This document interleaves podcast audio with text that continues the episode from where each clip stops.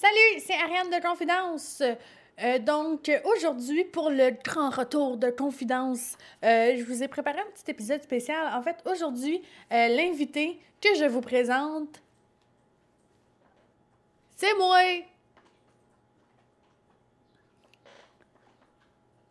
Fou dans la tête. Même Gilles me regarde d'être roche pendant que je faisais ça. Seigneur. Parce que là, c'est ça, je suis là, je vous présente tout ça, je fais, je, je gère tout ça, je fais, je me, euh, tu sais, je, je tirer les verres du nez de mes invités, mais vous me connaissez correct, là. Vous me connaissez, mais pas tant que ça, fait que vous me connaissez correct. Mais là, après l'épisode d'aujourd'hui, vous allez me connaître mieux. Fait que là, c'est pour ça que j'ai décidé de faire ça. Euh, Là, vu que c'est moi l'invité, je peux pas animer en même temps. Fait que je vous présente aussi mon animateur euh, spécial, Pierre Castondier! C'est c'est lui qui m'a interviewé en fait, puis il a été vraiment bon parce que il m'a vraiment comme posé des questions que je m'attendais pas à ce qu'il me pose. Tu sais moi je, je lui ai comme donné ma liste de questions que je pose à mes invités. Puis lui, il l'a pas du tout suivi. il l'a suivi. C'est juste au début, ça m'a déstabilisé. J'étais comme, mais là, il pose pas mes questions je voulais qu'il les pose. Il a fini par les poser, mais autrement. Puis vraiment allé me tirer les verres du nez. Euh, il me connaît bien aussi, là. Fait c'est pour ça qu'il a été capable d'aller euh, chercher les informations. Euh, Puis là, c'est ça. Là, je sais que dans cet épisode-ci, non, on ne respecte pas le 2 mètres de distance, mais on habite ensemble. C'est normal. On n'a pas. on- dans, coucher dans notre lit, on ne le respecte pas, le 2 mètres de distance. Euh, je voulais juste le spécifier.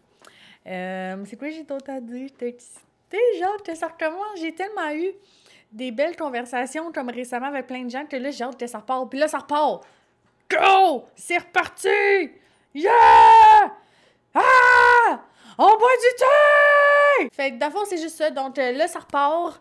Euh, là, c'est l'épisode avec moi. Puis à, à toutes les deux semaines, à partir de maintenant, jusqu'à l'infini des temps, euh, il va y avoir un épisode de confidence qui va sortir à tous les mercredis. Je l'avais-tu déjà dit? Je m'en fous, je leur dis. Mercredi, aux deux semaines, à partir de maintenant, jusqu'à la mort de la vie.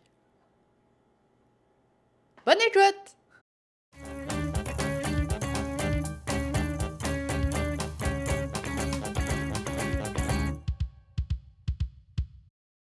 Ariane Femme l'art. Une femme qui fait de l'art. C'est moi! Va bien? Oui, toi? Mhm. C'est-tu bizarre d'être assis là? Oui! Ouais. T'aimes ça? Je sais pas. T'es pas certaine de ce qui s'en vient? La chaise, est- ben là, je sais quand même qu'est-ce qui s'en vient, là. Pourquoi? Comme si c'est toi qui avais préparé l'entrevue, mais c'est moi qui l'ai fait. Je sais pas de quoi tu parles. Mhm. J'ai... Ouais, la chaise est confortable. Mhm. Ça fait différent. T'as des belles euh, décorations. Oui, c'est moi qui ai tout fait ça. C'est moi qui ai tout décidé, les décorations, tout. Ouais. C'est fun. C'est... Ouais. Fait que c'est ton premier podcast depuis la pandémie que tu sors. Oui! Content? Oui! Ça repart! Ça repart? Ça repart! Vive les podcasts. Ouais. Podcast life! Yes! Ouais. On boit du thé! Rock and roll. C'est du thé vert. Il est pas vert, il est comme jaunâtre dans le. Le plus grand mensonge de l'humanité. Le thé vert, c'est jaune. Puis le thé noir, il est vert. Brun. On est pas là pour parler de thé. Non. On est là pour parler de danse. Parce que c'est comme un peu ça le principe du C'est podcast. ça! C'est confidence. C'est C'est un jeu de mots, j'avais même jamais remarqué. T'es sérieux? Oh non, vraiment pas. Vraiment pas sérieux. Fait combien de temps que tu danses? Que tu, en général, pas juste, euh, pas juste à ta sortie de l'école, pas juste à l'école, académiquement, mais comme ça fait combien de temps? Que, à partir de où tu te souviens que tu as commencé à danser? Euh, Je sais que j'ai déjà pris des cours dans un sol d'église. Quel âge? C'est ça que j'essaie de me rappeler. C'était avant 8 ans. Parce qu'à 8 ans, j'avais pris des cours de danse à mode action, à peu près comme l'année que je commençais à faire de la gym. Ok. Puis, ben là, après ça, c'est ça. Parce Puis, que euh, la gym est arrivée avant la danse dans ta vie. Ben oui, mais tu sais, la, de, de- de ce que je me souviens, parce que tu sais, ça, le tour dans un sol d'église, tout ce que je me souviens, c'est que j'avais un sac à dos, ourson, peluche, ballerine, que je pouvais mettre mes petits chaussons de ballet dedans. Ah, c'est du ballet? Oui. Ok. Ben, à cet âge-là, là. C'est un peu n'importe quoi. Je me souviens pas des tours, je me souviens juste de mon toutou ourson. Faisais pas de pointé, puis, euh. euh, Je sais pas, Je sais pas. je sais pas. Est-ce que le fait d'avoir fait de la gym avant la danse, ça change un peu ce que tu vois de la danse, la façon de voir la danse? En fait, ta, ta, ta, ta façon, ton œil, est-ce qu'elle change à, cause de la gym que tu as faite avant de commencer à faire de la danse? Je dirais plus que c'est le contraire. C'est mon œil, la danse qui a fait changer mon œil de gymnaste. Ok. Euh, Du même, c'est un peu bizarre, là, mais c'est. euh, tout est beau. C'est pas moi qui gère ça, c'est drôle. D'habitude, c'est moi qui gère tout, puis là, il faut que je lâche prise. Lâche prise. T'as pas commencé par la bonne question en plus, là, je suis comme lâche prise. Ouais, lâche c'est prise. sauf que tu te rends pas compte, mais tu es en train de répondre sans le vouloir à la première question. En tout cas, euh, euh, pouvez-vous répéter? Non. Euh, je sais ce que je suis en train de dire. C'était que. Est-ce que, la- est-ce que la gym change ta perspective C'est ça, c'est de la ça. danse? Mais là, tu dis que c'est l'inverse. C'est ça, parce que. Tu sais, j'ai fait de la gym pendant sept ans, la gymnastique rythmique pendant sept ans, qui était très strict, très. Tu sais, ils ont une mentalité très arrêtée sur ce que c'est. Mhm. Et là, Gilles boit de l'eau. Et. Euh, fait qu'après ça, quand je suis sortie de ça, puis que j'ai commencé à voir la. Ben, en fait, tu sais, c'était quand j'ai arrêté la gym, je suis allée dans, à, à Louise Lapierre, qui est Oui. comme école de loisirs. Mhm. Que. Tu sais, disons que ça fitait bien, mais c'est après ça, quand je suis rentrée au cégep Saint-Laurent, puis qu'après ça, j'ai découvert la danse contemporaine, c'est là que ça l'a vraiment comme. Il y a vraiment eu comme une confrontation des mentalités dans ma tête. Quelque chose de très strict versus quelque chose de beaucoup plus éclaté, beaucoup plus Il a vol- libre d'esprit. Il a vraiment fallu que je déconstruise beaucoup de choses que je pensais pour être capable de avoir un corps plus fonctionnel, une technique plus fonctionnelle pour mon corps, pour avoir une technique plus saine, pour euh, puis, puis justement pour comme faire de la danse contemporaine, je pense. Parce que pour moi, la définition de la danse contemporaine, Pierre, veux-tu que je te la dise? Euh, honnêtement, je le sais pas et c'est pour ça que je pose cette question-là normalement à chaque podcast parce que c'est tellement impossible à définir précisément. Là, je parle pour moi. Mhm. Parce que c'est tellement large puis c'est tellement. ça- Tu sais, ça, se veut comme d'inclure beaucoup de choses. Tu sais, parce que chaque chorégraphe. Va- Qu'est-ce que ça inclut pour toi à ce moment-là? Ça inclut tant de choses que ça? Mais c'est ça, c'était dans la, la- dans la définition de la danse. Là? Tu sais, ch- chaque chorégraphe qui vont créer une pièce ont un bagage quelconque qui- Mhm. qui vont amener dans leur création. Fait que tu pourrais prendre la même, la, mettons, la même idée, la faire faire par cinq chorégraphes différents, mais elle, elle sortirait pas de la même façon. Puis non seulement ça, les interprètes que tu- que- que- qui vont être dans ta pièce, eux aussi ont un bagage puis une vision de la vie qui sont tous différents. Fait que tu pourrais avoir cinq castes différents, puis ça serait pas la même... ah, Puis euh, leur faire faire la même pièce, puis ça serait pas la même chose parce Mhm. que c'est interprété de cinq façons différentes. Fait que c'est pour ça que je, je trouve ça difficile à définir parce que c'est rien de comme super textuel puis la- tu sais je peux- pas dire je peux pas dire que la danse contemporaine, c'est euh, jaune plus vert plus bleu, puis ça donne la danse contemporaine. Absolument. Mais ça, tu parles de la danse en général. Pour Ariane, la danse contemporaine, c'est quoi? Sans être une définition, ça, ça, ça, ça représente quoi? Dans, dans l'optique de la définition, là, T'es bon pour poser des questions. Euh, c'est pour ça qu'on m'engage. euh, pour moi, la danse contemporaine, mais c'est dans la recherche, puis, tu sais, comme, veux, veux pas, là, c'était... Après avoir enregistré plein de podcasts, c'est un, un terme qui revient souvent, c'est la recherche. Oui. C'est de briser les euh, conventions établies, d'essayer de trouver des chemins différents pour Mm. quelque chose qu'on connaît déjà. Pour moi, c'est ça, en gros. Même si tu as été plus interprète que chorégraphe, Oui. est-ce que tu es capable oui. de faire quand même une vision Oui, parce que de même, ce que Ariane voit dans la danse? mais parce que même, même- si t'es t'es- tu, tu- tu ne veux pas le rôle de chorégraphe ou que tu ne le portes pas, l'interprète a quand même un rôle très créatif de, de création parce que euh, souvent les consignes que le chorégraphe va te donner, il faut que tu l'interprètes, il faut que tu crées à partir, il faut que tu crées le mouvement à partir d'une idée que le chorégraphe te donne. Fait tu crées Ça quelque chose, tu interprètes, tu cherches. Puis tu- souvent, tu cherches avec le chorégraphe, tu sais. Euh, il va te dire quelque chose. Souvent, le chorégraphe, c'est pas ce qu'il veut. Il va te dire des affaires. Tu vas faire quelque chose, puis là, il va faire ça, ça m'intéresse, ça, ça m'interpelle. On va creuser dans ce que tu viens de faire. Puis ah, il cherche avec toi. D'où la recherche. Puis parce que même quand tu arrives sur, sur une scène, tu es encore dans la recherche. Parce que sur scène, en danse contemporaine, c'est. En tout cas, pour moi, je pense que c'est pas autant de la performance que justement de la recherche qui se continue parce que. Tu sais, oui, ça, ça se passe devant un public, puis tu sais, il y a quelque chose de complètement différent, si on veut. Tu sais, ça apporte une dimension complètement autre d'avoir beaucoup de personnes qui te regardent. Mhm. Mais en tant qu'interprète, tu restes concentré sur ta tâche de recherche. Fait que même sur scène, tu es encore en recherche. Donc le chorégraphe est plus, est, plus disons, des, des, des- est plus une ligne directrice, Comme un guide. comme un guide, c'est ce que je cherchais.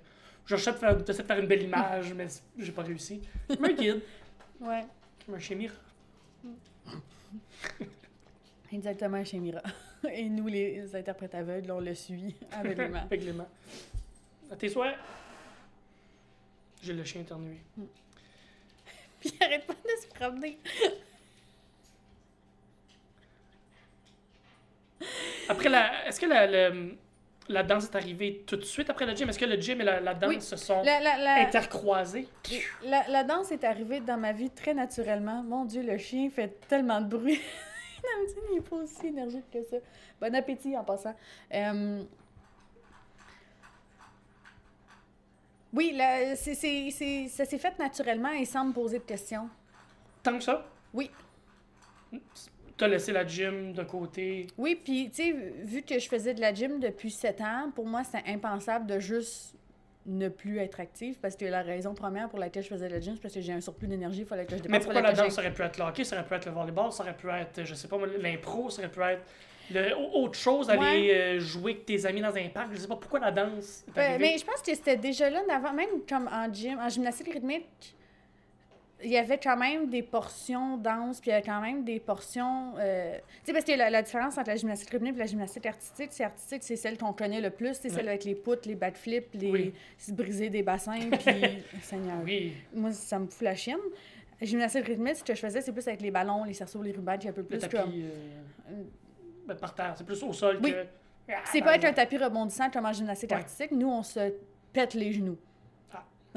c'est d'où ma difficulté à monter des escaliers maintenant à l'âge de 28 ans. Oh. Yeah! Fait que c'est Euh, fait naturellement? Euh, oui, parce que c'est ça même. même... Est-ce que, est-ce que avant de, de, de rentrer pleinement dans la danse, est-ce que tu as exploré autre chose? Non. Ça s'est fait tellement naturellement que tu même jamais pensé. À l'âge de 8 ans, mes parents m'ont donné le choix entre, f- en- entre faire la gym puis jouer au hockey. J'ai fait. Oh, c'est un choix difficile. Mais j'ai choisi de faire la gym. Mhm. Puis à partir de là, je, me suis- je pense que je me suis même pas reposé la question. Par après, parce que c'est ça, même quand, quand je faisais de la gym. euh, puis là, c'est ça, j'expliquais, la gymnastique rythmique, il y a un peu plus. euh, tu sais, oui, il y a comme des mouvements techniques à faire, mais il y a, il y a aussi comme des, des danses, puis il y a des transitions qui Mhm. sont. Ben, tu sais, en gymnastique artistique, je pense qu'il y a ça aussi, là.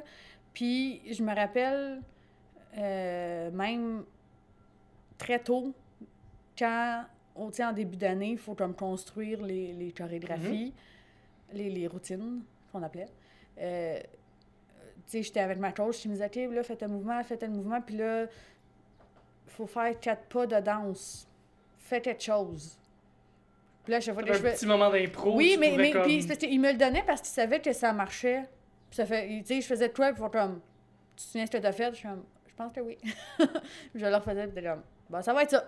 Ou tu sais, même, comme, mettons, les spectacles de fin d'année, de Noël, on me demandait, ben pas si souvent que ça, là, mais tu sais, c'est arrivé qu'on me demande mon opinion, tu sais, il y avait tout le temps comme des danses qui étaient plus comme... Je me souviens, il y a, il y a- il y a quelques années, où est-ce qu'on... on- Il y avait une, une coach qui était là, qui...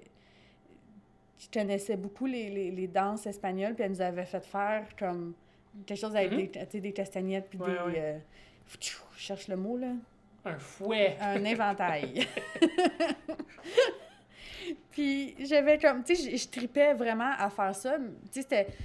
C'était de la danse où est-ce qu'on intégrait certains mouvements de gym, évidemment. Oui. Mais il y avait, c'était une plus grande partie danse, puis j'aimais vraiment ça. Fait que je pense que c'est pour ça que quand j'ai arrêté la gym, je me suis même pas posé la question, puis j'ai été faire des cours de danse.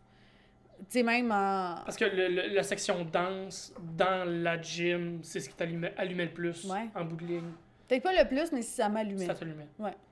Si mes calculs sont bons, tu as commencé à vraiment plus danser vers l'âge de 16 ans. Si tu as commencé à 8 la gym, tu en as fait pour à peu près 8 ans. Ouais. T'as ben, j'ai arr- 15. j'ai arrêté à 15 ans, fait j'ai commencé Ouais. plus la T'es danse quand à même 16 ans. pas, veux dire pas jeune, est quand même un peu plus vieux que certaines personnes qui commencent à danser très très jeunes. Oui, mais non. Ben, en, c'est en ah. même temps, quand on faisait en gymnastique rythmique, Oui. on avait des cours de ballet, technique de ballet. Ok. Fait que la danse était déjà là. Ok, Puis les, les bases capable- de danse étaient là. Puis, tu sais, mettons, quand tu vas dans. Là, je vais pas généraliser, mais dans les écoles de loisirs, il y a beaucoup plus, justement, de techniques, mettons, ballet, puis de. de, de contemporary dance, là, que, que que j'aime mieux dire pour la dissocier de la danse contemporaine, parce que pour moi, la danse contemporaine, c'est ce que je disais tantôt, qui est dans la recherche. La contemporary dance. Tout ce qui est, ben, euh, tout ce qui est euh, sur YouTube Can Dance, là, Ouais. faire euh, 18 tours sur ta jambe avec la, la jambe dans le front, là, Ouais. je le faisais déjà à cause de la gym. Mhm. Fait que je me souviens plus c'était quoi la question, puis c'était quoi ma conclusion, est-ce que je m'en venais à ça, mais c'est ça. C'était pas loin de ce que je faisais déjà. Fait que non. Fait que t'as pas Fait commencé si tard que ça comparé à d'autres, parce que t'avais déjà ça. une base dans la gym. J'avais de la facilité à apprendre, puis j'avais de la facilité à bouger. Fait que j'étais pas du tout déstabilisée. J'étais très contente de justement faire autre chose. Puis le chemin de- se fait où dans ta tête pour te rendre à la danse contemporaine? On s'entend que la gym et la danse contemporaine, comme tu le fais, comme tu as étudié, il y a un monde entre les deux. Oui. Comment tu te rends de la gym à la danse contemporaine? Au cégep Saint-Laurent, dans le programme de danse. Qui est un programme de danse plus général. Ben, tu es plus, sais, justement, tu sais, on a des- oui, on a des cours de ballet, mais on a aussi des cours de, de, de moderne. Oui. Puis, on a des cours d'histoire de la danse en général. On a des cours d'histoire de la danse au Québec. Mm. On, on nous parle de chorégraphes euh, contemporains, là, justement. Genre des... Un cours d'intro à la danse, en général. Ouais, ben, de, plus justement du côté contemporain. On, nous- on nous parle de, de création, on nous parle de, de Mélanie Demers, de Fred Gravel, de Marie Belland, des chorégraphes qui sont établis dans le milieu de la danse, puis que on n'a aucune idée qui existe parce que la danse contemporaine n'est juste pas connue Oui. au grand public. Est-ce que tu n'avais déjà entendu parler? Non. À ce moment-là, non, du tout. C'est au cégep Saint-Laurent que j'ai commencé à découvrir ça. Puis pourquoi tu as été au cégep Saint-Laurent en danse? Ou pourquoi tu as été en danse et pourquoi le cégep Saint-Laurent plutôt? Euh, parce que je me voyais pas passer de euh, tu sais bouger tu sais quand je j'ai un moment de transition mais on s'entend quand je faisais de la gym je m'entraînais des dans les dernières années des 25 heures semaine Ouais. fait que je me voyais pas passer de ça à être assis du matin au soir dans une classe d'école Donc la danse pour toi est une bonne façon de faire un compromis entre je vais aux études, oui mais je continue à bouger. puis je savais pas ce que je voulais faire comme carrière à ce moment-là Comme bien des jeunes de 17 ans. là. Ce qui est très normal, Ouais. c'est ça. Puis la danse, tu sais, le programme de danse, veux pas, ça l'ouvre quand même. C'est un prix universitaire, fait que ça l'ouvre quand même des portes à l'université. Fait que j'étais comme, je pourrais devenir prof d'éduc. Ben oui, absolument. Ben non, mais tu sais, c'est ça, c'est. C'était ouvert, fait que j'étais comme, ben, tu sais, on va aller faire ça, ça, au moins je vais continuer à bouger, puis ça va être quelque chose que je vais aimer. Puis après ça, on verra rendu là, là, une chose à la fois. Là, tu as découvert la danse contemporaine. Oui. Coup de cœur? Instantané ou ça a été graduel? Ça a été une découverte graduelle, je te dirais. Avant d'apprivoiser la bébête, avant de comprendre que ta personnalité fit très bien avec la danse? Ou... Y a-tu un Euh, moment où tu as fait vraiment comme OK, je suis à la bonne place, je suis sur mon X?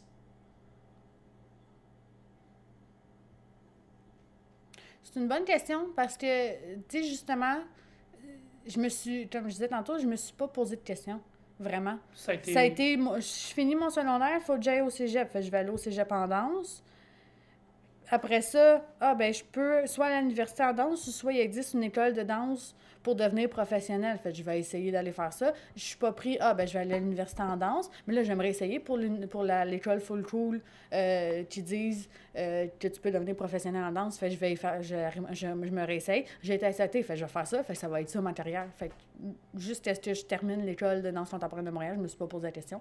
C'est la T'étais là, t'étais bien, tu le continuais, puis Ouais. Tu sais, là, là, je dis comme si c'était comme simple, si c'était simple et banal, mais tu sais, en même temps, je me suis, tu sais, à l'école de danse contemporaine, me- c'est là que je me suis épanouie, puis c'est là que, oui, si je me suis rendu compte que c'est ça que je voulais faire dans la vie, tu sais. C'est aussi là que t'as frappé un mur? Oui. J'ai frappé à l'école en deuxième année, mettons, j'ai frappé le mur d'une épaule. j'ai fait comme, ah, Physi- ouais, on sait pas ça, Physiquement, t'as frappé un mur? Puis en finissant l'année d'après, euh... Oups, mon corde. Euh. Ben là, je suis rentrée dedans d'aplomb. Après, ah non, mais c'est ça qui est weird, c'est que en, en deuxième année, la première fois que j'ai fait ma deuxième année, ben j'ai fait deux fois ma deuxième année. Mhm. Première fois, j'ai comme accroché le mur avec mon épaule. Après ça, j'ai gradué. En troisième année, j'étais full épanouie. J'ai gradué. L'été s'est passé, puis après ça, je suis rentrée dans le mur, comme ça, pas de lendemain. Veux-tu rentrer là-dedans? Veux-tu rentrer, dans- rentrer là-dedans? Après, là, Après? ouais. Tu peux poser ta dernière question, là. que? OK.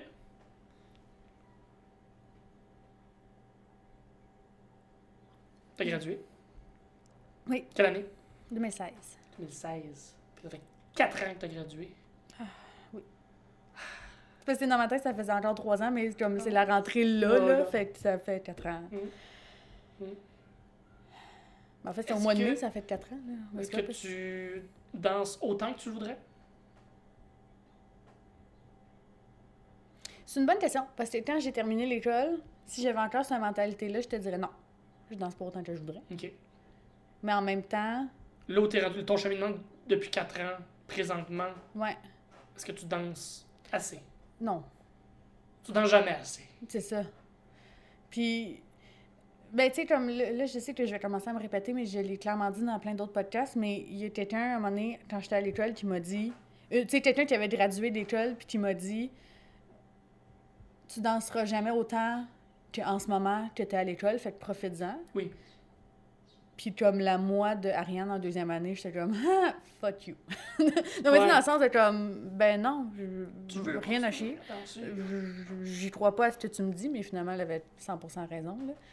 Parce que comment maintenant que tu as gradué, que ça fait 4 ans, maintenant t'en fais moins, on reviendra plus tard. Mhm. Présentement, quelle forme ça prend, de, de quelle façon tu te réussis à, à t'épanouir dans, dans, dans la danse contemporaine? Là, là. Ben, en ce moment, je pense que mon plus gros projet dans la danse contemporaine, c'est ça. Mhm. Présentement, le podcast. Qui est pas de la danse, quand même. pas de la danse, on parle de danse, on le fait pas. Mais en même temps, tu sais, pour, pour moi, c'est. Je trouve ça le fun parce que ça me permet non seulement d'avoir des, des, des conversations avec du monde proche de moi, puis de découvrir plein d'affaires sur leur parcours, puis sur leur vie que je savais pas, alors que Mhm. c'est du monde que je côtoyais, puis que, que c'est mes amis, mais que je Mhm. savais pas ça d'eux. Qu'on prend pas le temps nécessairement de jaser de ces affaires-là. Je pense que c'est mon moyen aussi que je reste connectée avec le milieu de la danse parce qu'on s'entend en ce moment, je suis très éparpillée. Fait que je suis pas nécessairement tout le temps à- à- en train d'aller voir les shows, en train d'aller faire le porté avec le monde de danse. Fait que je pense que ça, pour moi, c'est mon moyen de me connecter justement avec le milieu. Puis, tu sais, c'est sûr que, tu sais, j'ai- encore un projet, un un projet important dans lequel je suis interprète. J'ai quand même tout le temps un million d'idées en tête que j'essaye d'aboutir, mais que ça aboutit pas nécessairement tout le temps à Mhm. cause du temps, l'argent et la vie. Fait que, tu sais, en ce moment, c'est- tu sais, ça fait partie de moi, c'est là. Ça va sûrement tout le temps être là. Ça va sûrement tout le temps être là. Mais c'est juste de savoir quand et comment je l'exploite. Puis c'est correct comme ça aussi, là. Est-ce que tu es satisfaite présentement de la façon que tu l'exploites? Les outils qu'on t'a donnés Mm. à l'école, est-ce qu'ils te servent présentement? Est-ce que tu es contente de ton cheminement depuis 4 ans? Oui. Ouais. Euh, Oui. En gros, oui. Surtout ce projet-là ici. Surtout ce projet-là ici. Mais tu sais, c'est sûr que. Tu sais, tu me dis, quand j'ai gradué, comme moi, rien dans 4 ans, tu vas être humoriste, tu vas être photographe, puis tu vas être interprète. Je vais te dire, de quoi tu parles, Mhm. Chris? ça n'a pas rapport. Mais, comme dans tout ça, la danse est là quand même, veux, veux pas, là. Ouais. Comme la danse teinte tout ce que je fais, l'humour teinte tout ce que je fais, la photo teinte tout ce que je fais. Fait que les trois affaires s'imbriquent un dans l'autre. Un beau melting pot de tout. Ouais. Ces beaux projets-là. Ouais. Fait que ça va bien. Euh, non, c'est- oui, ça va bien. Ben, oui. Ça allait mieux avant le COVID, mais ça va bien. Si on fait fi du COVID. Si on n'en parle pas, ça va bien. Ben, en même temps, on peut pas en parler parce que ça a changé bien des affaires. ouais. Euh, mais ça va. Ça reprend. Tranquillement, pas vite. On profite des affaires qui étaient là avant la COVID qui sont plus là pour le remplacer par des nouveaux projets. Mhm. Des idées qu'on essaye d'aboutir. C'est ça. Mettre des choses sur papier pour pouvoir les. Il y a beaucoup trop de choses papier. sur papier. Je suis du genre à mettre bien des affaires sur papier et à jamais les aboutir, là, je te dirais. Mais là, c'est le temps de les aboutir. Là, Là, je suis dans un manding très. euh, C'était ça mon mantra de 2020. Faire des affaires, mais là, en tout cas. Ben, on n'a euh, pas pu faire grand-chose. Mais euh, faire, c'est. c'est, euh, faire. Faire des affaires. Faire des affaires. Les faire. Peu importe. J'ai tout le temps un million d'idées dans la tête, là. Je vais en prendre une, m'en faire. M'en prendre trois, quatre, moi les faire. Je peux pas prendre rien qu'une affaire. Mais c'est ça. c'est- mon état d'esprit de 2020. Peu Faire. importe que ce soit la danse, l'humour, la Faire photographie. des affaires. On fait. On le fait. Arrête d'y penser, fais-le. Ça fait quatre ans là, que je pensais à ce projet-là. À un moment donné, on le fait. Tu l'as fait? C'est ça. Plus, c'est toi qui as invité. C'est ça! C'est toi l'invité. Oh my god! Fou!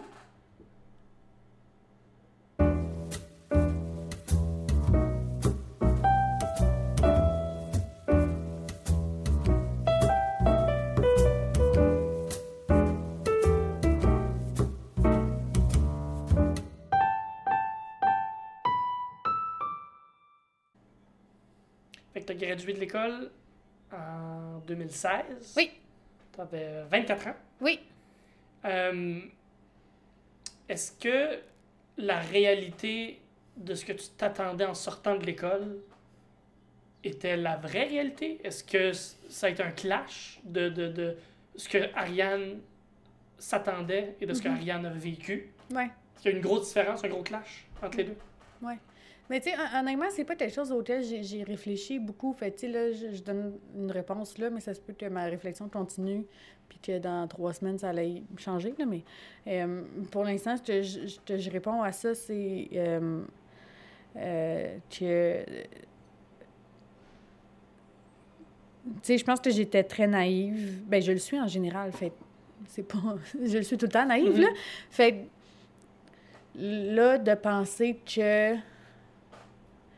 euh, tu sais, je, je, je, le sais que c'est pas quelque chose qui vient à toi, puis tu sais, c'est du travail, puis et tout et tout, mais c'est parce que je me rends compte que j'avais peut-être pas tous les outils nécessaires pour attaquer ma carrière comme que j'avais en tête à ce moment-là. OK.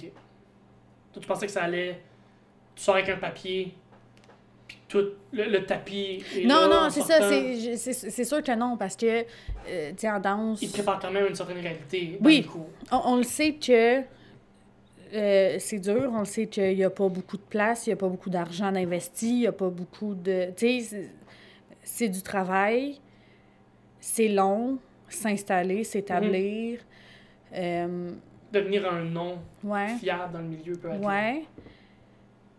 Avec le recul, je me rends compte que j'avais... J'étais consciente de ça, mais que j'avais aucune idée de comment agir en conséquence de. OK. Puis avec... Bon, il y a aussi le fait que je suis tombée en dépression en sortant de l'école parce que je savais pas j'étais qui, je savais pas c'était quoi la vie. Ouais. Tu sais, c'est ça, dans, dans, dans ce sens-là, que j'avais pas les outils. Parce que euh, la Ariane qui rentre... que C'est un peu comme on disait euh, dans l'intro. Euh, la Ariane qui rentre à l'école, qui Mhm. ne sait même pas qu'elle va faire de la danse contemporaine et que ça va être la ligne directrice pour le reste de sa vie jusqu'à aujourd'hui et Mhm. encore plus loin. Et l'Ariane qui sort de l'école, c'est une Ariane qui est à l'école, qui est dans un cadre, Oui. qui n'est pas dans le monde extérieur. Oui. Euh, donc, ça a été un gros clash où- Mhm. où tu as complètement tout perdu tes repères. Tu parlais que tu as tombé dans une certaine dépression. C'est arrivé avant ou après de graduer? Un peu toutes ces réponses, là. OK. Euh, parce que, tu sais, veux, veux pas, de, de, de 19 à 24 ans, c'est Ouais. une période où tu te cherches énormément, Oui. que tu essaies d'apprendre c'est quoi la vie, puis c'est quoi t'es qui, là. Euh, J'ai quand même eu la chance de, de développer ça à l'école de danse contemporaine de Montréal parce que Développer quoi? de, de De développer te moi. développer, ton- De pas me développer la dépression. là. Non, non, non, non. de me développer, moi, de me Ouais. découvrir moi-même ouais. là-bas. euh, parce que ça m'a. J'ai eu beaucoup de révélations qui m'ont énormément marqué pendant mon parcours à l'école. Le- Ah, C'est drôle. Le... Je pensais pas que j'avais parlé de ça. Euh, à un moment donné, dans un cours de recherche euh, et création en première année avec Linda Rabin. OK.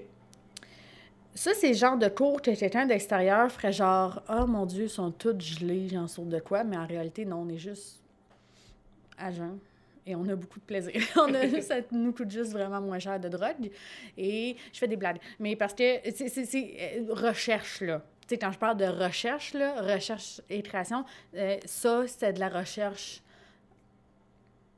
en s'il vous plaît, là. Euh, c'est un, c'est un cours qu'on a sur l'année au complet. Fait c'est pas juste une session, là, c'est sur l'année au complet. Fait euh, à toutes les semaines, elle, elle nous a- elle nous amène un peu plus à nous ouvrir sur des concepts euh, un peu plus. euh, comment je dirais ça?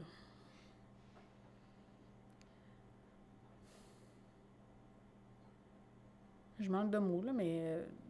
Des concepts qu'on n'est pas habitué nécessairement, qu'on ne nous apprend pas au secondaire, mettons. Euh, de, de- j'ai un, j'ai un peu goût- le goût de, mélanger ça un peu, un peu de méditation avec de la... Je, vais parler de mon expérience, puis vous avez, tu vas comprendre ce que je veux dire, là. Euh,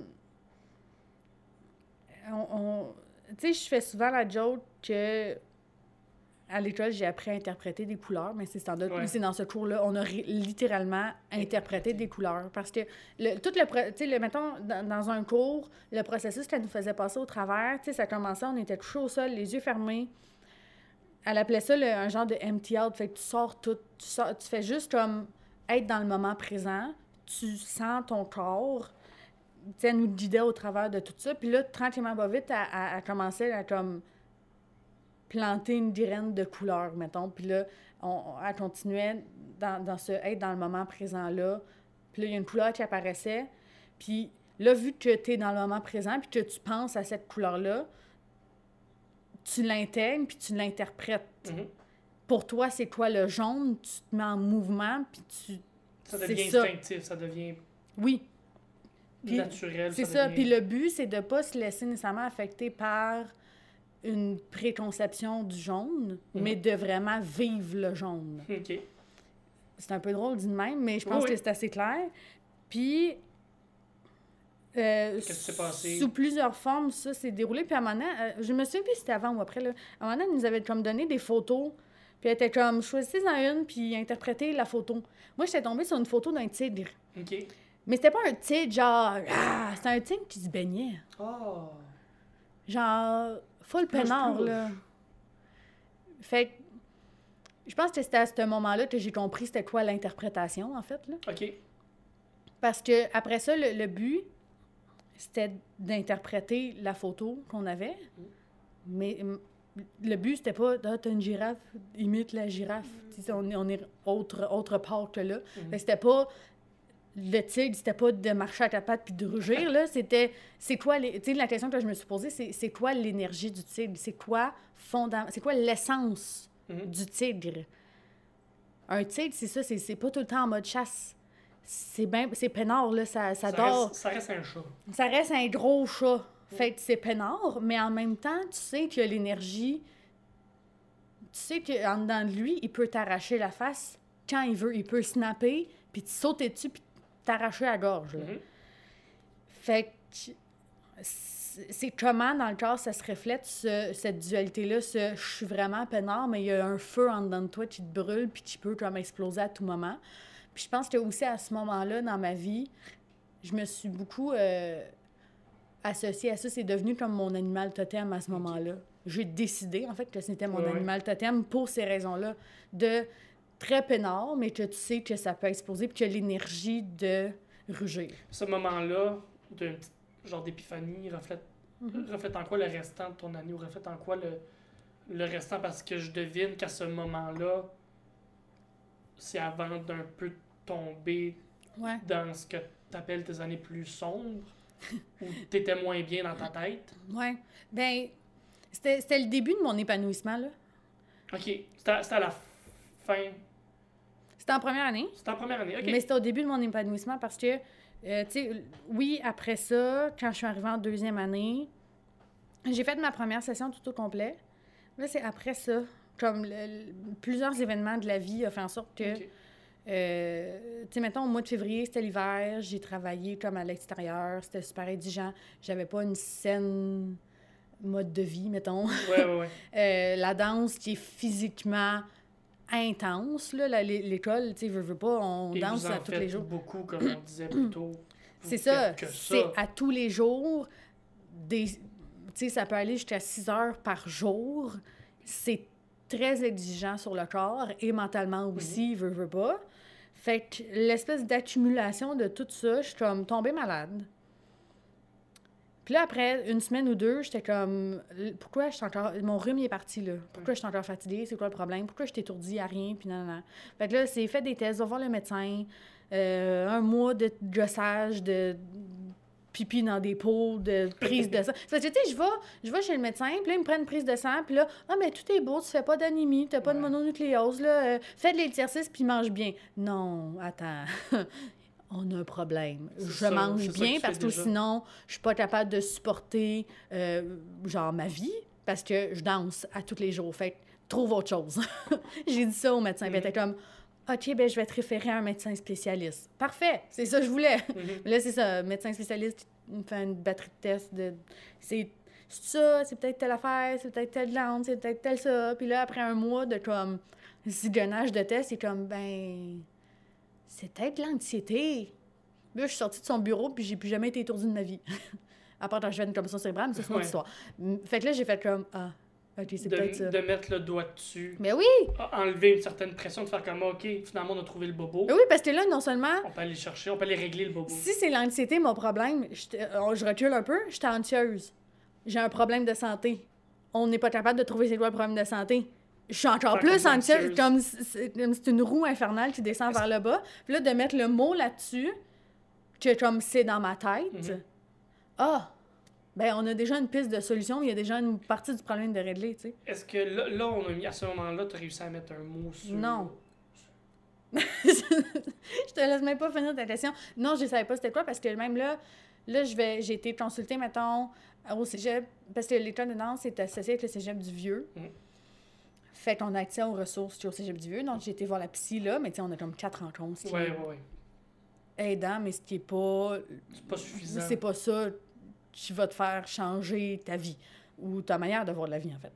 J'ai été voir même, le- il y a- tu sais, il y avait comme une infirmière, médecin, je sais plus c'est quoi le terme exactement, qu'elle, elle, elle, elle, elle peut diagnostiquer des troubles. Là, j'ai été la voir parce que j'étais comme, ben, ce médecin-là, il dit que j'ai un trouble d'anxiété généralisée. C'est ça? Elle est comme, ben non. Fait que là, je reviens quand même un peu à un genre, Chris, qu'est-ce que j'ai? Genre, il y a de toi, mais je sais pas quoi. Bref, tu sais, il était rendu, tu sais, ça faisait comme deux mois que je dansais pas. Fait qu'à un moment donné, j'ai fait comme, regarde, deux mois, j'ai- manqué la majorité d'une création d'une des deux pièces qu'on a au fin du show. Ça fait deux mois que je danse pas. C'est beaucoup, deux mois de pas danser. Tu as complètement scrappé cette session. Alors que tout le monde continue à danser. Fait j'ai j'ai été voir la directrice de l'école, j'ai fait, je pense que la meilleure solution, c'est d'arrêter et de recommencer l'année prochaine. Bon, elle a fait, oui. ça Elle a a fait, été, je voulais pas te le dire, mais oui. C'est un peu ça a ça. été la comme... meilleure chose à faire à ce moment-là, ou quand tu es revenu l'année d'après? Je ne savais pas tout de suite que c'était la meilleure chose de ma vie. Parce que moi. Non, parce que tu arrêtes de danser. Ce que tu non, fais. c'est à ce moment-là, dans ma tête, de. J'avais quoi? J'avais 20 ans, là. Euh, C'est parce que moi, mon parcours scolaire était sans faute. Dans le sens que j'avais. à- J'étais arrivée à, à- à- à l'université, j'avais 19 ans. Tout le monde était comme Ah, mais là, c'est bien jeune. Je dis, oui, mais c'est ça le parcours normal. Ouais. J'ai fait mon, second- mon primaire, mon secondaire, mes deux années de cégep en bonne et due forme, puis j'étais arrivée à l'université, là, à ce moment-là, à 19 ans. Ce qui n'était clairement pas une bonne idée parce que moi, de 19 ans, j'étais vraiment pas assez mature pour aller à l'université, d'où pourquoi j'ai voulu aller à l'UQAM, à, à, l'ADMI. Je suis partie de l'UQAM pour aller à l'ADMI. L'École de danse contemporaine de Montréal, avant ça s'appelait l'ADMI. Euh... Où est-ce que je m'en avais ça, là? Euh, Tu savais pas encore si c'était la meilleure chose à faire d'arrêter à ce Oui, parce que là, je me dis, tu sais, que je, non seulement je, je refais une année, mais je, je quitte la cour dans laquelle je suis en ce moment. Mhm. C'est un quand même un gros morceau parce que c'est avec eux que j'ai vécu là, les, mes révélations Ouais. de tigre. Là, c'était comme. Je, trouvais ça. Je pense que je le percevais un peu comme une défaite. Parce que, tu sais, veux, veux pas, quand tu fais un. un- tu sais, quand tu fais tes années, tu vois le monde qui se blesse, le monde qui ont des problèmes, qui doivent arrêter puis recommencer. C'est pas dit clairement, mais j'ai l'impression que la- cette pression-là de faire comme Ah, t'as pas réussi à le faire sans devoir arrêter ou sans devoir recommencer l'année d'après. J'ai l'impression. Ou c'est. Encore là, c'est peut-être juste dans ma tête. Mais encore là, c'est peut-être pas juste dans ma tête. le- la performance. C'est ça. Et, et- et comme ça dans beaucoup, dans tout ce Mhm. qui est sport professionnel ou euh, semi-professionnel ou même euh, dans tout- dans dans n'importe quel domaine, de s'avouer, entre gros, je mets des gros gros guillemets, s'avouer vaincu Ben, c'est ça. pour quelque chose que tu contrôles pas est mal vu, tandis que ce que tu as fait est la meilleure chose à faire. Mhm. Euh, je te projette à la rentrée de l'année d'après. Parce que euh, là, théoriquement. Comment ça se passe dans ta tête? T'es où, là? Attends, j'ai bien ça. Euh, là, parce que là, l'affaire, c'est que, tu sais, quand je décide de- de- d'arrêter ma session, il reste un mois à Mhm. l'école. Fait que c'est, il est rendu tard dans l'année. J'arrête ma session. L'été se passe. Je- J'ai pas tant d'énergie parce que je, puis je sais pas comment le gérer parce que je vais pas nécessairement voir un psychologue à ce moment-là puis je vais pas chercher l'aide Mhm. que j'ai besoin à ce moment-là. Ce qu'on m'a proposé, c'est que théoriquement, moi, j'avais complété ma première année, euh, ma première session de deuxième ça, ouais. année. Fait que théoriquement, je revenais juste en janvier de l'année d'après. Tu faisais pas la première session? Fais- mais ce qu'on m'a- justement, ce qu'on m'a proposé, c'est de participer à certains cours pour euh, rencontrer ma nouvelle cohorte, pour me OK. tu sais, pour, pour justement pour me mettre dans le bain puis pour me préparer aussi physiquement à recommencer euh, full, full temps plein. Euh, J'étais pas stressée de recommencer parce que c'est une petite école, fait que je savais Ouais. qui était dans cette cohorte-là. Je les connaissais pas euh, super bien, mais je savais qui Ouais, était là, je savais qu'il y avait comme une énergie fun, puis j'étais pas. euh, j'étais pas déçue. Là, je dis ça, mais il y a- il y a- je, je reviendrai à ça. Tu me rappelleras, il faut que je te dise quelque chose par rapport à ça. Mhm. Par rapport à la déception. Euh, euh, je pense euh, je suis arrivée dans cette cohorte-là comme si de rien n'était. Même que là, on s'en reparle, puis souvent, c'est comme « Ah, c'est vrai, t'étais pas là en première année avec nous. » C'est comme... Tu t'es naturellement placé dans ce Oui. groupe-là. Puis l'énergie des deux cohortes était tellement le jour et la nuit Mhm. Que là, à ce moment, ou tu sais, pas longtemps après ce moment-là, je me suis rendu compte que c'était finalement une bonne chose que j'ai changé de cohorte. Pas parce que j'aime pas les personnes de ma première cohorte, juste parce que je fitais pas avec eux. OK. Ou que j'avais pas autant la place. Ou je pense que j'ai beaucoup plus. t'as- pas à te justifier, Non, non, ça mais- marchait juste pas à ce moment-là avec ces Ben, personnes-là, c'est dans cet endroit-là. C'est ça, mais que là, dans la cohorte qu'on était, quand on a gradué, ce que j'ai trouvé merveilleux, c'est que on était une gang de femmes fortes avec toutes chacun notre caractère, mais qu'on se pilait pas sur les pieds. On se laissait, on avait toute la place. C'est quelque chose qu'on nous a dit tout le long de notre parcours. Là. Ah, votre cohorte, vous avez toute votre place. Ce petit noyau-là, qui se tenait fort, Mhm. vous avez fait un beau projet en sortant de l'école. C'était pendant l'école que vous avez voyagé ensemble? C'était après, mais c'était pas toute la cohorte. C'est pas toute la cour. Non, c'était une partie, c'était la moitié de la cohorte. Puis même, même c'était moins que la moitié parce qu'on n'a pas pu partir tout le monde. 6, 8. On, on était six en tout, dont cinq interprètes plus la chorégraphe. Mais à la base, c'est. Mais vous venez tous de cette cohorte-là? Oui. OK. Oui. Comment vous êtes choisi? Comment, comment ça s'est passé pour ce projet. En fait, explique le projet. Vous avez voyagé, vous êtes allé euh, Euh, en fait, à Côte d'Ivoire. oui, mais c'est parti de euh, la, la première session de troisième année, où est-ce que le show de fin d'année, c'est trois pièces, donc une pièce de groupe, puis deux pièces où est-ce que la cour est séparée en deux. Je l'ai fait avec mes doigts. Euh, puis là, c'est ça, moi, moi et les... On était combien là-bas? Je me souviens même plus. Nous, on était avec Marie Bellan. On a fait le processus de création. On a fait le show. Après, le, comme l'année d'après, c'est ça. Mais je me souviens plus de quand les, les, les, les, procédures ont été entamées, mais c'est ça. Elle, elle a pris ce projet-là, puis elle l'a soumis pour aller représenter euh, les jeux, le Québec aux Jeux de la francophonie. Ouais. Pour, pour, pour un peu mettre ce qu'on parlait avant avec ce- ce voyage-là, qui est un voyage d'une vie, Côte d'Ivoire, euh, on pourra en parler. Mhm. Euh, tu as réussi à te sortir de cette dépression-là? Ah oui, mais un, sais, un peu. euh, Avant de rentrer dans la Côte d'Ivoire complètement, la, fin de ta dépression, est-ce qu'elle coïncide avec la fin de l'école ou elle coïncide avec en un peu l'Ariane qui voit la vie et puis qui finit par. ouais. En fait, tu sais, quand je suis... Là, j'ai recommencé l'école sans vraiment me poser des questions sur Ouais. pourquoi je suis aussi anxieuse que ça. Euh, la deuxième année a été très difficile pour ça, justement, parce que j'étais comme... Je suis anxieuse. Ouais. Pour je ne sais quelle raison, en troisième année, les planètes se sont alignées. La vie était belle. Euh, J'aimais ça me lever le matin pour aller à l'école. J'aimais ça aller danser. J'étais passionnée. J'étais... J'étais... À ce moment-là, j'étais sur mon hate. Je pense que même peut-être un peu plus tard, je pense que j'ai jamais été autant sur mon hate à ce moment-là. Troisième année, j'étais bien. Fait que quand la troisième année a fini, elle était plus Ça a été bien. un gros. euh, C'est ça, ça a été une grosse claque d'en face de faire je me retrouve devant tout puis rien en même temps. J'ai de la misère à faire des choix dans la vie. Puis là, je me ramasse à faire un choix sur mon futur. Mhm. Eh, Seigneur. Tu as fait quelques petits projets quand même en sortant. Oui. oui, il y a eu la Côte d'Ivoire qui est, un, qui est un gros projet, Oui, mais il y a eu quelques petits projets avant ça quand même qui te. Je veux dire, qui te sortait la, la, la- tête Ouais. en dehors de l'eau quand même. Là. oui, oui. Mais euh, j'ai l'impression de me sonner un peu chronologiquement, mais je pense que j'ai été au plus profond de ma dépression quand j'avais aucun projet. Ok. Évidemment, Oui, ça, va de pair, là, ça, ça, ça va un peu ensemble.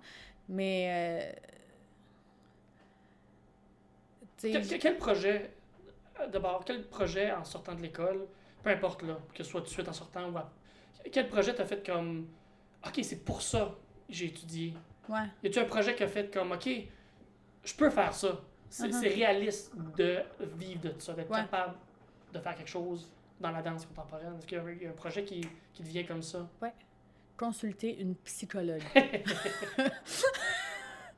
Ce projet-là a changé C'est ma vision de la vie en Ouais. général. mais tu sais, je ris, mais c'est vraiment ça parce que euh, ce que je me suis rendu compte, euh, c'est que j'avais pas une bonne estime de moi, qui n'est pas la même chose que d'avoir une bonne confiance en soi. Ok. Euh, là, je sais pas si je vais être capable de bien définir les deux exactement. Là. De- Pour- de- la confiance, c'est croire en soi, puis l'estime de soi, c'est ton discours interne, ce que tu te dis à toi-même. Fait que si ce que tu te dis à toi-même, c'est tout le temps super négatif, ben, tu te mets des bâtons toi-même dans les roues, tu sais. T'es, tout le temps en Mhm. train de te dire ah non, t'es pas capable, ah non, ah, non. De voir la psy, de, de t'aider à enlever ces bâtons-là dans tes propres roues. Mhm. T'apportes à où, là? Eh, Seigneur. Est-ce que, est que ça t'apporte à un projet comme le Fringe? Est-ce que ça t'apporte à un projet comme la Côte d'Ivoire? Est-ce que. Y a, il y a La Côte d'Ivoire, c'était un peu un- un- un, une petite parenthèse. C'était dans- un, un projet sur un plateau d'argent. Là. Ok. Tu sais, On s'entend, c'est. Mais ça arrive au bon moment dans ta vie, ce pro- ce projet-là? C'est arrivé à un moment. Ça donne moins clair. Mais non, mais c'est pas. euh, je pense pas que c'est arrivé à un, un bon ou un mauvais moment. C'est juste arrivé. C'est arrivé. C'est ça. Ben, tu sais, on, on t'écrit, on te dit, hey, j'ai proposé ça. Ils ont dit oui, ça vous tente-tu? Ben oui. Ben oui. c'est sûr que t'avais oui. d'autres choses qui, qui mijotaient? Euh, ben, tu sais, Dans cette année-là, c'était en 2017, fait tu c'était un an après que j'ai gradué. Fait j'avais ça, puis j'avais le fringe qui se mijotait. Ton Fringe, c'est un, un show, euh, c'est un show solo que t'as fait? Oui. Ouais. Dans le cadre de Fringe à Montréal? Ouais. Pas Fringe euh, Édimbourg. Non. Fringe à Montréal, qui est un processus de pige. Fait que tu mets ton nom, tu t'inscris, puis t'es pigé. Fait que t'es pas jugé sur ce que tu fais, ce que tu présentes sur ton projet. C'est pas une audition, c'est un coup de lock. Ouais. Puis honnêtement, cette année-là, c'était un triste bon coup de luck parce Mhm. que euh, comme ça m'a fait du bien de faire ça. Est-ce que. Puis de me prouver que j'étais capable de le faire. Ben, en fait, justement, est-ce que c'est quelque chose que, que tu voulais, que tu avais. que, que, que, que tu as tout le temps eu besoin de faire? Tu là, tu fais de l'humour, fait qu'il y a tout le temps avec l'humour le one-man show. Mhm. Euh, que Oui. ce soit pour un homme ou pour une femme, one-man show, peu Ouais. là, le, le spectacle d'une heure, d'une heure et demie. Est-ce que pour la danse, tu avais un peu la même vision ou tu es, clairement à l'aise sur scène? Mhm. Moi en humour, ou pas en danse. tu as, clairement une aisance très naturelle en danse. Est-ce que c'est quelque chose qui, qui te plaisait? Oui. Oui, parce que de. Clairement, si tu l'as soumis, là. Euh, tu sais, à l'école, euh, il y avait un projet qui était organisé par des étudiants qui était de. euh, voyons, qui était projet incubateur. Fait que, c'était une fois par session, c'était une présentation euh, informelle dans les locaux de l'école où est-ce que amis, parents, famille, euh, étudiants, professeurs venaient voir. Puis ce qui était cool, c'est que euh, on avait, tu sais, on, on, on- on- on offrait comme un 10 minutes par, euh, par pièce pour présenter, plus une discussion après. Fait qu'on pouvait recevoir tout de suite un feedback sur... Parce que, tu sais, le but, c'était des, des, des pièces en, en- en processus de création. Fait qu'on reçoit un feedback direct sur ça. Puis déjà, en première année, première session, ou deuxième, je me souviens plus. J'avais pré- présenté un solo. OK. Qui est un peu la genèse de ce qu'allait devenir ton spectacle à Fringe? Oui, Ça, ça se ressemblait beaucoup? oui. Ça se ressemblait beaucoup dans l'esthétique puis dans la musique, je te dirais. là. OK. Parce C'était que- très représentatif de ce que t'es. Ouais. À la... Qui est- De quoi? ta musique, euh, l'esthétique, c'est- c'est quoi un peu le... C'est ça, c'était à la base, à la base, j'avais pris une chanson de mon groupe préféré de l'époque, ben qui l'est encore si juste le groupe n'existe plus nécessairement là. Euh, j'avais pris comme une chanson de leur, de leur premier album que je tripais full dessus, qui était le groupe Ariel. Mhm. Et puis là, au Fringe, je leur ai demandé de venir, de, non seulement de créer une musique, mais de venir performer sur scène. Il n'était pas tout le groupe là, il y avait le, le, le chanteur, le guitariste et le drummer qui ont fait la musique. Qui, Live, là, sur Ouais. scène avec toi. qui n'était pas la chanson de leur album, c'est ça qu'ils avaient créé vraiment pour la pièce. Mais tu sais, ce que je leur avais dit, c'est j'aime votre esthétique, j'aime votre son. Le match était parfait. Ouais. Ça, euh, as-tu des critiques? As-tu quelque chose qui est sorti? Tu Fringe, c'est très, underground. Ben, ça peut être très euh, euh, mainstream, comme ça peut Ouais. être très Ben, à. Montréal, c'est beaucoup plus underground que, mettons. C'est As-tu des, des, des, journalistes? As-tu quelque chose qui est sorti? As-tu des bons feedbacks? As-tu quelque chose de plaisant sur ton solo? Il me semble qu'il y a quelques, mettons, articles de coma, top 10, mettons, des choses à- que j'ai été voir au Fringe, des affaires de même, que c'était. C'était c'était le fun. Mais tu sais, c'est- le feedback que j'ai eu, c'est plus le monde qui venait me parler après, là, parce qu'on s'entend. Oui, oui, Le monde plus sont venus me voir, c'est amis, parents Ouais. et euh, personne. euh, euh, c'est ça. Ça fait combien de temps ton solo? Une demi-heure? 30 minutes. 30 minutes. Ouais. Quand même demandant, 30 minutes. euh, Ouais. Surtout moi. Tout ça, ouais. Ce que je fais, là, c'est très physique. Très, je me pitch partout comme une Mhm. assiette de mongole. Fait que oui, c'était. Mais tu sais, c'est ça. j'ai- Il a fallu que je plug des, un bout un peu plus. Respire un peu, s'il te plaît.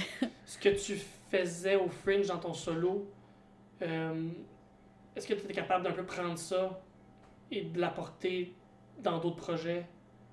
Parce que tu gardes quand même tout le temps ta couleur à toi ou quand on t'engage, c'est Mhm. pour que tu apportes ta couleur. Ouais. Euh, on a parlé, euh, on l'a on l'a effleuré, là, on va revenir dedans. La Côte d'Ivoire, est-ce que tu as la même appartenance? Pas autant parce que ça reste un, show solo et un show de groupe. Mhm. Est-ce que tu as la même appartenance ou tu as eu le même plaisir ou c'est les mêmes émotions qui sont sorties dans la Côte d'Ivoire versus ce que tu as fait au French? C'est pas du tout la même chose, mais les deux ont été des processus euh, libérateurs. C'est ça que j'allais dire en premier. Euh, mais très. euh, comment dire? Tu sais, je pense que le, le, le Fringe, tu sais, c'était un solo. Je, je- je pense que je parlais de moi beaucoup là-dedans. C'est beaucoup plus personnel qui normal. C'est beaucoup plus personnel. Puis, tu sais, c'était moi qui pensais à tout. Fait que c'était moi qui. Tu sais, c'était mon esthétique à moi qui était là. J'étais beaucoup plus investie à, à ce niveau-là. Puis, tu sais, ça a été. Tu sais, je me mettais énormément au défi, on s'entend, là, 30 minutes seul.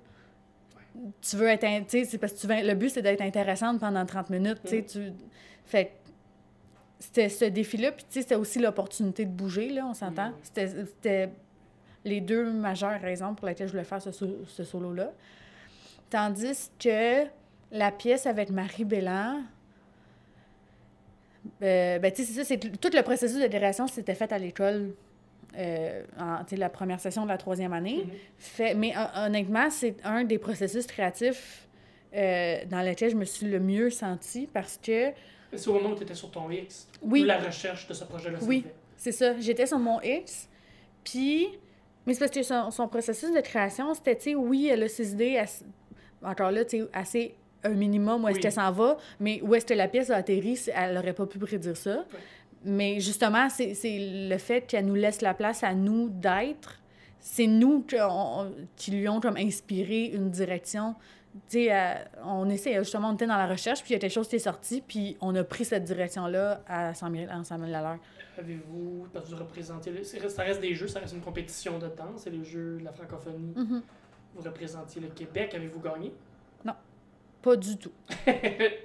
Vous vous battez, vous, vous- Zéro. Vous compétitionnez, vous battez, vous battez avec des points tout. Vous compétitionnez contre d'autres danseurs contemporains ou c'est juste la danse en général? C'est ça, c'est que la catégorie, c'était danse de création. Ok. Ok, fait que ça peut être n'importe quoi. C'est large, danse de création. Tu sais, nous, on arrivait là avec notre danse contemporaine, puis genre, notre, tu sais, la pièce était très genre. euh, euh, je cherche tout le temps mes mots, là. euh, voyons. Conformiste versus anticonformiste. Puis ça. Justement, c'est très contemporain nord-américain. Nord-américain, ouais. Et là, En on s'en va en Côte d'Ivoire, où est-ce que tu as une pièce. euh, je me souviens même plus c'est quel pays que eux. Mais garde, garde, euh, garde ça comme anecdote, Ouais. puis on viendra après. OK.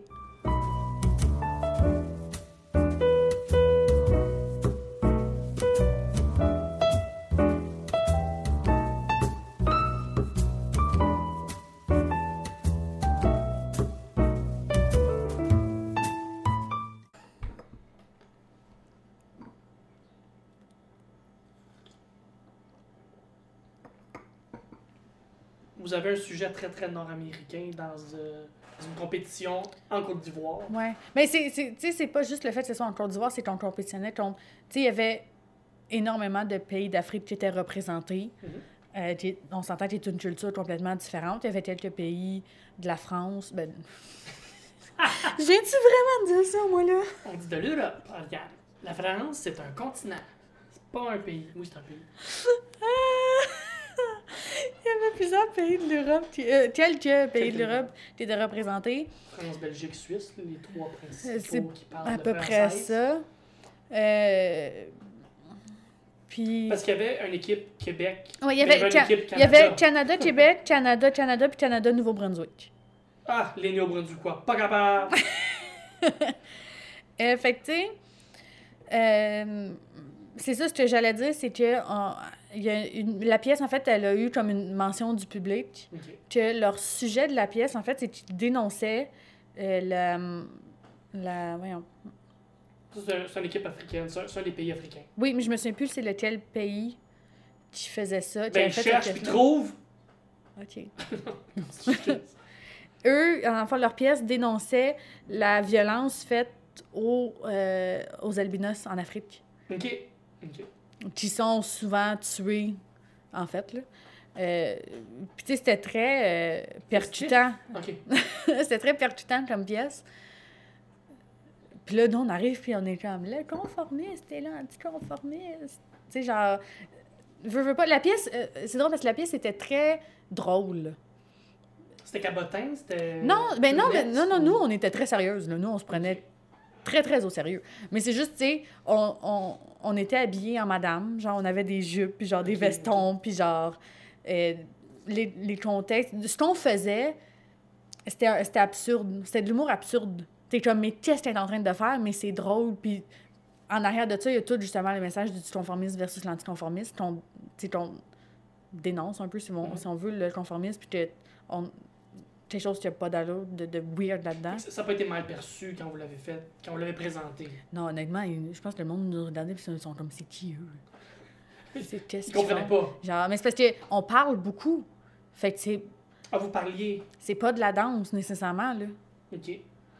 Ben, comme, oui, Oui, c'est oui, de la danse oui. contemporaine, mais comme comparativement, mettons, à l'île Maurice, que c'est eux qui ont gagné, qui étaient très, euh, très lyriques. OK. Nous, on n'avait pas rapport, là. Euh, le clash était assez euh, percutant. L'expérience en tant que telle était une expérience. Ouais, euh, oui, parce que là, je veux pas que tu rentres dans ton numéro de, de, de stand-up et que tu fasses un 5 minutes là-dessus. Mais outre le, le, le, le- la- l'expérience de danse, Mhm. vous êtes six femmes blanches dans un pays d'Afrique. C'est quoi la tension? C'est quoi votre, votre routine? C'est quoi le- les dangers? Qu'est-ce qui se passe? Qui, quand, où, comment? Où est donc Carniard? Ouais. Mais tu sais, ça, honnêtement, je j'en parle parce que j'ai reçu euh, Marie-Pierre euh, Proux, euh, qui, qui, qui- était avec moi en Côte d'Ivoire, entre autres. En Puis on en parle beaucoup. Fait que vous écouterez l'épisode quand il va sortir. Mais pour faire un résumé, c'était un mélange de malaise, de qu'est-ce que je sollicite, de je veux rencontrer une nouvelle culture, de tension qu'il y avait déjà dans le pays, de qu'est-ce que je suis en train de vivre, puis de... Il y a quand même eu des rencontres incroyables parmi tout ça, là. Mhm. Euh, mais T'es ressorti avec quoi de tout ça? un gros shot culturel. Ouais. Ah, solide. Je le disais que j'étais naïve, là, puis que je sais que ça allait dire la pauvreté, mais de, de le voir, d'être comme, ah, De le côtoyer, là, en Ouais. avant de toi, là. oui, oui, oui. Puis, tu sais, de, de, de, de se faire traiter comme des rockstars juste par, par ma couleur de peau, t'es comme, OK. C'est pas, la même réalité. C'est non, c'est ça, là.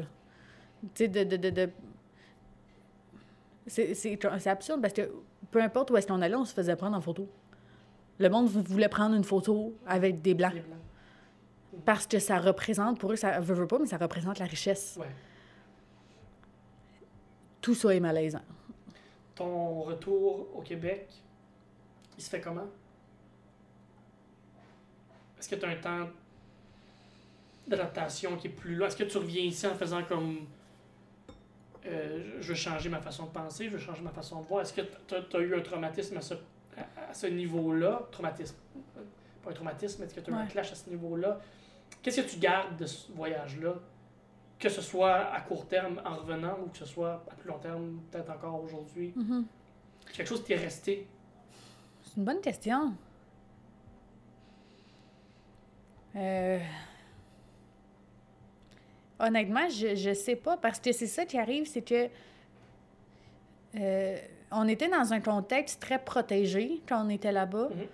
Euh, très euh, dans- on était très dans notre bulle puis on était très on nous on, on nous créait une bulle autour de nous puis Pour vous protéger physiquement. Ouais. Fait de.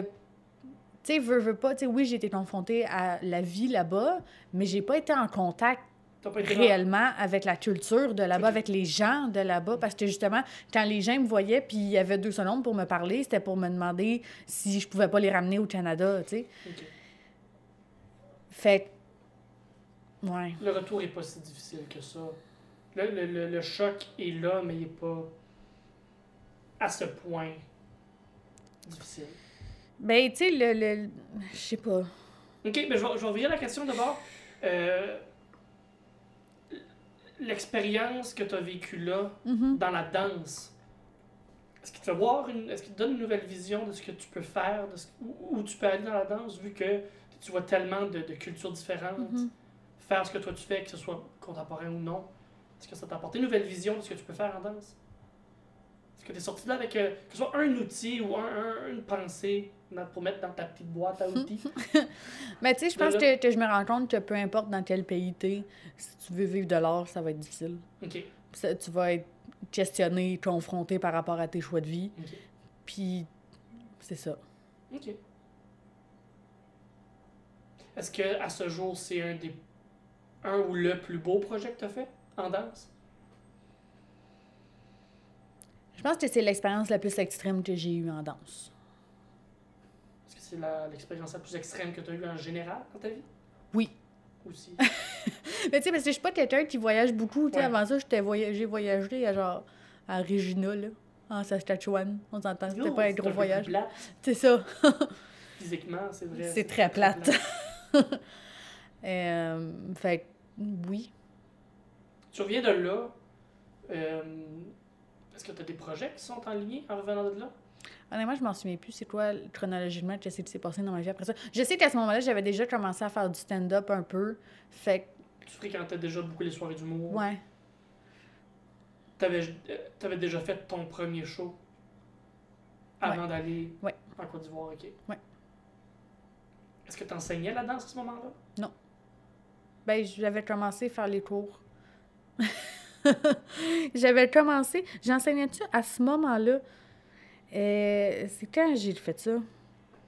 Parce que c'est ça, l'année d'après que j'ai gradué, j'avais comme j'avais entrepris de faire la formation que justement l'école de danse ont, euh, ont, ont créée là, pour devenir formateur en danse contemporaine.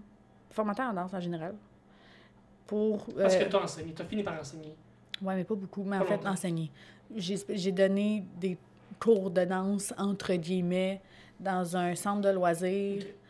Euh, mais tu sais, c'était des genres 3, 4, 5, 6 ans. Fait que c'est pas des cours de danse que je donnais, c'était de l'animation. Puis c'était en cours pendant une- De, de l'animation. de la 45 discipline, minutes, puis euh, ça va être ça. là. Ok, tu veux pas faire d'étendu, mais on va courir comme disait Simon Doyle, qu'est-ce que tu veux que je te dise? Fait que ça, pas. En autant que je dépense. Tu sais, moi, je dépensais de l'argent. euh, de l'argent, je dépensais. moi, moi, je faisais de l'argent. Je dépensais de l'énergie aux enfants. Après ça, euh, arrangez-vous avec d'autres. Découvert là, j'imagine que l'enseignement, c'est peut-être une passion pour toi. Non. Ben, pas. de- Tu sais, à ce moment-là, j'étais en- j'étais pas encore euh, la plus euh, heureuse dans ma tête. Ouais. Fait. Je, ça m'a fait découvrir que je veux pas enseigner À des enfants. à des si jeunes personnes. Ok. Parce que c'est ça, c'est que c'est pas de l'enseignement à ce moment-là. C'est le- de l'entertainment, là. C'est attirer leur attention. c'est épuisant? Mais c'est parce que, tu sais, un enfant, ça, ça- l'attention est partout, là. Ouais. Il, il va voir euh, des choses par la fenêtre, il va courir dans la fenêtre, il va entendre quelqu'un péter, il va faire comme, Hein, c'est quoi ça? Fait que, tu sais, c'est d'être constamment en train de les stimuler pendant, comme non-stop pendant 45 minutes. Puis là, t'as 5 minutes de pause parce que t'as un autre groupe qui arrive tout de suite après, puis faut que t'es entertain, faut que t'es gardes stimulés constamment pendant 45 minutes. Tu l'as fait combien de temps? Un an. Ben, une session. Une session. Mais que la, la phase, c'est qu'après ça, je, je continuais la deuxième session, mais je me suis blessée au dos. Fait que j'étais comme, je peux pas enseigner avec une, une entorse lombaire parce que c'est moi qui fais la majorité. Tu sais, je dépense de l'énergie, c'est moi qui bouge partout puis qui cours comme. Je cours euh, autant comme une monde-là que les enfants. Fait que je- avec une entorse, j'avais de la misère à me lever de mon sofa. Fait que non, j'étais comme, ouais, on cancelle le projet. Là. Je vais trouver quelqu'un pour me remplacer ou annule le cours parce que. Est-ce que l'entorse lombaire est la pire euh, Je sais que ton entorse lombaire n'est pas nécessairement liée à la danse. là, tu l'as fait. Oui ou non? C'était une journée où est-ce que Ça j'ai n'a pas, pas bloqué quand tu étais à vélo? Ben oui, c'est parce que l'affaire, c'est que j'étais à vélo. J'avais un sac à l'eau. Un sac à l'eau. Un sac à l'eau J'avais un sac à, un sac à lourd. Un sac à lourd. En fait, un sac à dos très lourd qui me Mhm. pesait le poids qui m'arrivait directement dans le bas du dos. J'avais une répète de danse que j'ai empiré la fragilité de mon dos. Mhm. Puis j'ai eu un une genre de présentation le soir où est-ce que c'était genre au euh, musée d'art euh, pas contemporain l'autre là Oui, sur la rue Médile c'est même pas sur la rue Médile c'est genre je sais pas. Tu t'es rendu à quelque part avec un sac à lourd. avec un sac à lourd. Puis on, on performait là, puis comme j'avais déjà super mal dans le dos, fait que j'ai juste comme continué à avoir mal dans le dos. Est-ce que tu t'es rendu au bout de la performance? Oui, oui. Ok. Comme une pro. Ben non, comme une conne, là. Parce qu'une pro aurait fait « je suis blessée, je vais aller me reposer pour être capable de redanser demain », tu sais. C'est ta pire blessure à ce jour de, de, de danse? Je pense que oui. Parce que... Est-ce que tu veux faire une liste des blessures que tu as eues, disons? Parce qu'il n'y en a pas beaucoup, tu sais. Non, ça a commencé à parce que l'affaire, c'est que mon corps est fragilisé par mes années de gym. Parce que la gym est tellement malsaine sur le corps que normalement, une gymnaste à 21 ans, c'est terminé. Mhm. Tu fais autre chose de ta vie. ce qui est rochant parce que à 21 ans, tout ce que tu sais faire dans la vie, c'est de la gymnastique. La gymnastique. Bon, en tout cas, moi, c'est pas mon cas, là. J'ai arrêté bien avant ça, mais ça l'a quand même. À 12 ans, je faisais des tendinites aux genoux. Euh, je ne monte plus d'escalier depuis ce temps-là. On s'entend, là? C'est un problème. Euh, je me suis déjà claqué un muscle dans twist que pendant un mois, j'étais assis à regarder les classes à l'école des enfants contemporains, puis j'étais comme. Euh, je sais, tu sais, ça, c'est le genre de blessure que. Au moins, j'ai appris de ça, là. Parce que j'ai été arrêtée un mois parce que j'ai senti la douleur et j'ai continué à danser sur la douleur. Mhm. Et là, le lendemain, j'ai de la misère à marcher. Fait que là, pendant un mois, j'ai été arrêtée pour guérir complètement. Puis même après ça, il fallait que je reste prudente parce que un muscle, ça prend beaucoup de temps à se reconstruire pour de vrai. Donc, tes blessures, t'en as quand même donné un positif ou t'as trouvé une certaine rigueur ou t'as t'es devenue plus rigoureuse dans, à, écouter ton corps au lieu de faire comme j'ai mal, mais ça va passer. Ouais. Non, c'est j'ai mal, j'arrête. Parce que euh, ce mal, ben comme là, ça fait long. Je pense que je pense que je peux dire que là, c'est guéri. Mais pendant longtemps, c'est arrivé une couple de fois où est-ce que je, je sentais le petit choc euh, Mhm. électrique, genre dans ma cuisse, puis j'arrête. J'arrête tout de suite, puis il y a une répète cet après-midi, mais je vais la regarder parce que je, je- sinon je vais l'empirer, puis je pourrais pas danser pendant un mois. Est-ce que ça te fait encore peur à ce jour de blesser au point de plus pouvoir danser? Ou de, de, de, de moins pouvoir danser? Non, parce que c'est, ça fait partie de la vie. Là. Ok, C'est, quelque chose qu'on est confronté à tous les jours c'est une belle phrase. quand t'es à l'école. C'est un c'était parfait. Merci. Fait que, euh, non, je- je- ça fait. Ça C'est fait parce que- de la game, ça fait partie. Puis c'est parce que, tu sais, à l'école, on danse tellement tous les jours, on est tellement en surentraînement qu'on est plus blessé. Mais en même temps, tu sais, c'est sûr que là, quand tu fais rien, puis que t'es pas bien entraîné, tu peux te blesser facilement aussi. Fait que c'est de trouver l'équilibre entre les deux. De rester actif assez pour pas arriver à une répète, puis juste tout te déchirer parce que ça fait six mois que t'as pas dansé, tu sais. Mais en même temps, pas être en surentraînement, fait être, être tout le temps comme en train de te blesser parce que t'es surentraîné. Est-ce que le fait que t'es pas régulière dans la danse, t'es, t'es, Toi, t'es pas régulière. très régulière, ça. Euh, Est-ce que dans ton cas, ça peut apporter certaines... Oui, tu continues à t'entraîner, tu vas au gym, tu continues quand même à être active. Oui. Mais tu fais pas de la danse tant que ça, autant que quelqu'un qui peut-être fait ça à temps plein parce que tu Mhm. fais pas de la danse contemporaine à temps plein, sûrement Ouais. t'en as déjà parlé. Est-ce que ça te fait peur ou tu peux fragiliser ton, fragiliser ton corps ou un moment donné, tu fais comme « Oh, OK, je pensais que j'étais capable de le faire, mais finalement, je me rends compte que je le fais plus, que je peux Ouais. peux plus le faire. Est-ce que tu, tu sens qu'il y a un frein? Est-ce que tu sens que tu qu'il y a un blocla- blocage? Euh, Je sens pas de blocage.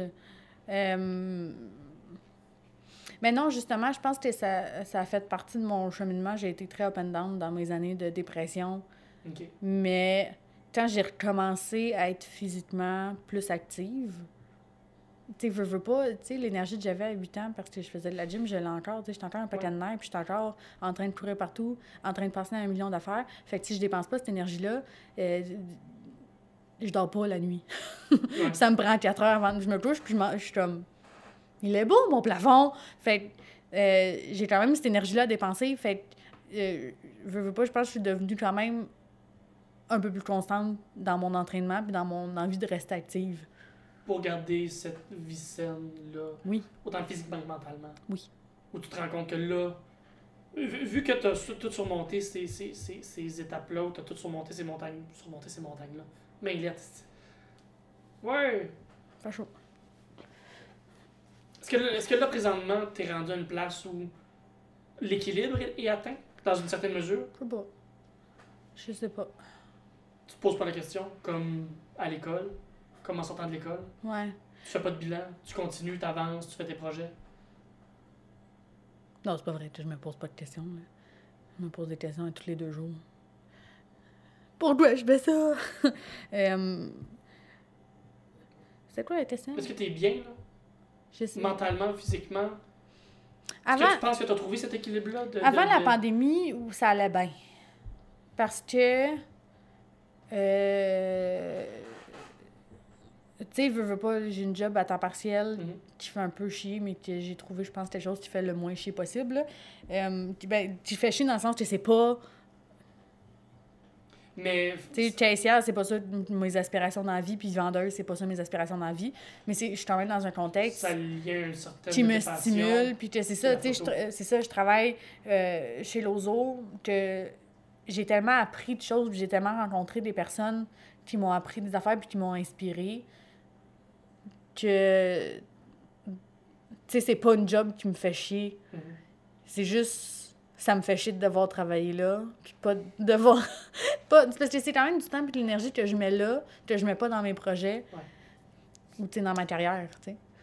Parce que c'est ça, présentement, on parle d'équilibre, mais c'est un équilibre qui est dur à voir quand tu as 1000 projets en même temps, en plus du podcast, Ouais. en plus d'une job à temps partiel. Oui, mais c'est en ça. plus de faire de l'humour, en plus de faire de la photo, en plus de- d'essayer de t'entraîner, de rester en forme, de suivre des séries sur Netflix, marcher le petit chien. Euh, T'as beaucoup de projets. Oui, mais c'est ça, c'est je pense que avant la pandémie, j'avais quand même un bon équilibre dans tout ça parce que le Lozo ne payait pas ma vie au complet, mais tous mes petits projets puis contrats que j'avais en side, ça, ça s'embriquait un dans l'autre. Fait que c'était un bon signe pour moi de faire comme je peux dépendre de mes projets artistiques pour vivre. Mhm. La pandémie est venue tout enlever ces projets-là. T'as été Ouais. pendant trois mois arrêté. Ben oui, parce que c'est des arts vivants. Ouais. C'est des arts de la scène. Oh, Parce que ma photo, c'est ça que je faisais. un- un- un- le plus, c'est des photos de Mais c'est ça, pour, pour, pour, pour expliquer, c'est ça, dire, pour expliquer un peu, oui, tu fais de la photo, mais tu fais pas de la photo studio, tu fais pas de la photo d'événement, tu fais de la photo de spectacle, spectacle Ouais. de danse, spectacle d'humour. Ben, d'événements. D'é- ben, d'événements, Je oui, fais mais pas, pas de photos de, pas de mariage, montagne, je fais pas de photos de, de, de, de landscape ou de whatever. C'est du monde en action dans une soirée, dans un événement. Euh, monde collé, là. Euh, le COVID permet pas de permet plus ça, tu sais. Ouais. Fait plus de contrats de photos dans des shows d'humour, Plus plus de show shows d'humour. d'humour, plus de danse, plus de rien pantoute. Fait oui, ça a un peu tout fucké le, le chien. Tu avais une belle équilibre avant la pandémie. Euh, Est-ce que tu, là, là, là, au moment où on enregistre, on est le 27 août. Mhm. Au moment où on enregistre ça, euh, la vie commence à reprendre Ouais. un peu la normale. Mhm. Euh, Penses-tu être capable d'atteindre ou de retourner à ce que c'était? Ben, J'espère. ben non, ben là, je veux une carrière en art, j'espère que je vais être capable de retrouver ça. Le but, c'est de plus avoir à travailler à temps partiel. Parce que là, c'est ça, tu fais de l'humour, tu fais de Mhm. la photo en plus de faire de la danse, ou en tout cas, faire le podcast qui est en lien avec la danse. Euh, sans mettre tous tes œufs dans le même panier, est-ce que tu trouves, est-ce que tu penses que ça peut diluer un peu le produit que tu as à offrir si tu t'éparpilles comme ça? Je pense pas que ça, que, que, que t'as pas peur que ton humour soit moins bon, en- ben non, soit moins bon, je mettrai pas des guillemets, là, Mhm. parce que tu mets du temps sur le podcast au lieu de mettre du temps pour écrire, que tu mets du temps à retoucher les photos au lieu de travailler sur ton podcast. Mhm. Oui, tu n'as pas une job à temps plein, oui, tu as du temps pour le faire, mais est-ce que tu penses de ne pas mettre tous tes œufs dans le même panier euh, peut, peut nuire, en fait? Je pense pas que c'est moins bon, c'est juste que ça prend plus de temps Ok, avant que ça soit excellent. Ok. Parce que, tu sais, veux, veux pas, la photo puis l'humour, je suis en apprentissage. Puis, tu sais, même, même en danse, oui, j'ai étudié là-dedans, mais Oui, oui. Tu sais, je suis encore en train d'apprendre beaucoup de choses. Puis ma vision de la chose, c'est juste que ça va me prendre plus de temps. Ok. C'est plus un, un marathon que.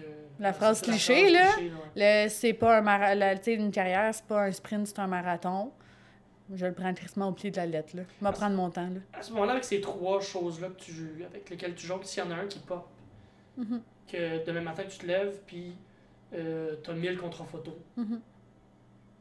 est-ce que tu vas all-in dedans? Parce que t'as plus le temps de faire les deux autres? Ou que tu serais, ou consciemment tu mettrais un frein en faisant comme je vais le prendre, je vais le faire, mais je vais me garder un peu de temps pour les deux autres? Tu le sais, je suis naïve, hein? Fait que moi, dans ma tête, s'il y en a un qui, à un moment donné, va fonctionner plus que les autres, je vais y aller all-in dedans. Mais je vais quand même me garder de la place pour les autres. C'est pas parce que euh, j'ai un... Mettons, j'ai un immense contrat. Mettons, mettons, je prends l'humour, là. Mettons, euh, genre, je me mets à avoir plein de plaît, Non, Mettons, je me mets à voir, tu sais, j'ai- mon show qui peut sortir, je vais faire des galas puis tout. Euh, oui, c'est sûr que j'y vais en ligne dedans. Mais je me laisse quand même. Je vais encore avoir envie de danser, puis j'ai encore avoir Ouais. envie de faire des photos. Ça va rester là. Puis peut-être que pendant six mois, je danserai pas, puis je prendrai pas de photos. Mais après six mois, je vais reprendre mon cadavre, me retourner en studio, puis je vais faire quelque chose, tu sais. Tu vas avoir le besoin de le faire quand même. Mhm. Parce que j'ai tout le temps un million d'idées de projets en tête. Ça va jamais partir, ça. Mhm. Parce que tu as fait aussi de la peinture à un certain moment, puis Oui. tu l'as mis de côté. Oui. Ça ne pourra pas faire ça avec un des trois autres. Mais c'est parce que la peinture, ça faisait. C'était plus pour moi que je le faisais. C'était plus pour. Un passe-temps plus Ouais. qu'un. ben, ça restait un mode d'expression quand même. Ouais. Parce que, tu sais, j'ai commencé à peindre justement quand j'étais en deuxième année à l'école, puis que je commençais à être un peu en dépression, puis que. Autant je sentais que la danse ne me suffisait pas pour exprimer tout ou de toute la manière que j'avais besoin d'exprimer. Non, je suis pas assez bonne en dessin pour ça. Mais comment dire, tu sais, peindre, c'est c'est- c'est le genre de truc que je fais que je- ça me prend toute ma... Tu sais, je passe ça l'après-midi, puis je me planifie rien d'autre durant la soirée parce que Ouais. ça me prend tout mon temps. Parce que c'est- je le vois un peu comme une méditation. Tu sais, je je parle la notion du temps, puis tu sais, c'est un peu comme jouer du drum, c'est un peu le même principe. Je vais m'asseoir, j'ai commencé à essayer des affaires, à essayer d'apprendre une tune. Je parle, à- euh, je je regarde l'heure, puis je suis comme, pourquoi il est rendu demain, genre? Tu sais que c'est plus un passe-temps que qu'une qu'une passion, que, que, que, que quelque chose que, avec lequel tu veux Ouais. évoluer ou que tu veux ben, finir par gagner ta vie, Simon- Simonac. là. Mais c'est parce que, tu sais, à un moment donné, je veux pas finalement faire des choix, mais c'est parce que je C'est suis... toi qui as dit ça? non, j'ai rien dit. C'est parce que je, je suis beaucoup mon instinct de ce que j'ai envie de faire maintenant. Clairement, depuis le début, c'est que ça. Là. Oui. Tu tu- tu- tu t'avances puis tu regardes ce qui se passe finalement. Là. Ouais.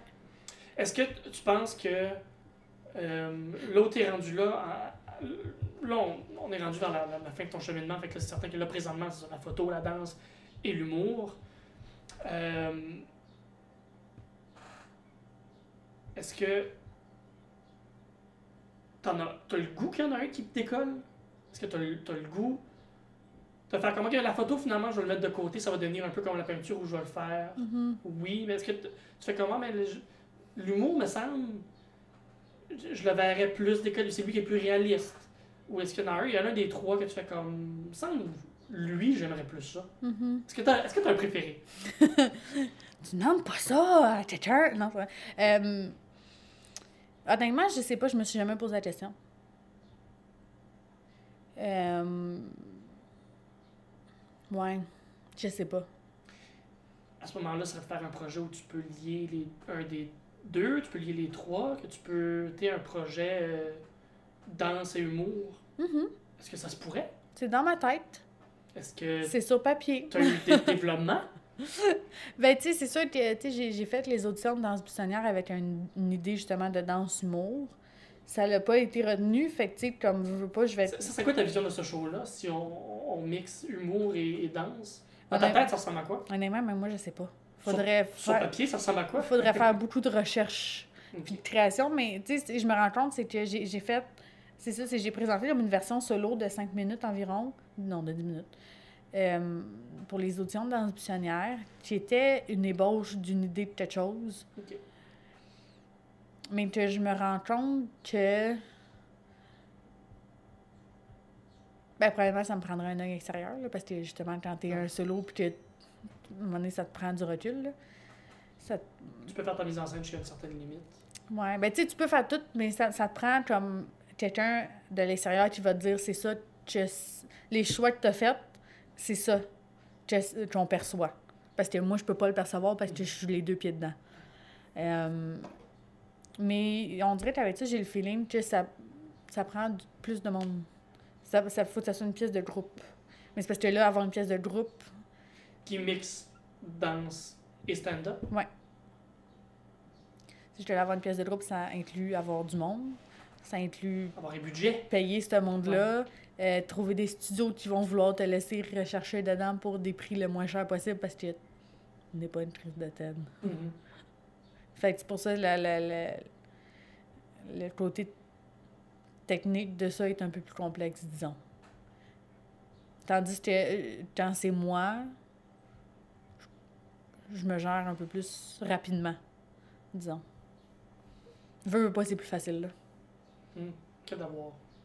d'in- d'avoir à impliquer euh, 28 horaires différents. Penses-tu que le, la danse teinte ton humour et vice-versa? Oui, parce que, euh, tu sais, je reviens, mettons, à Marie-Bellande, puis même mon solo, un peu, il, euh, il y a il beaucoup avait d'humour beaucoup dedans. d'humour dedans.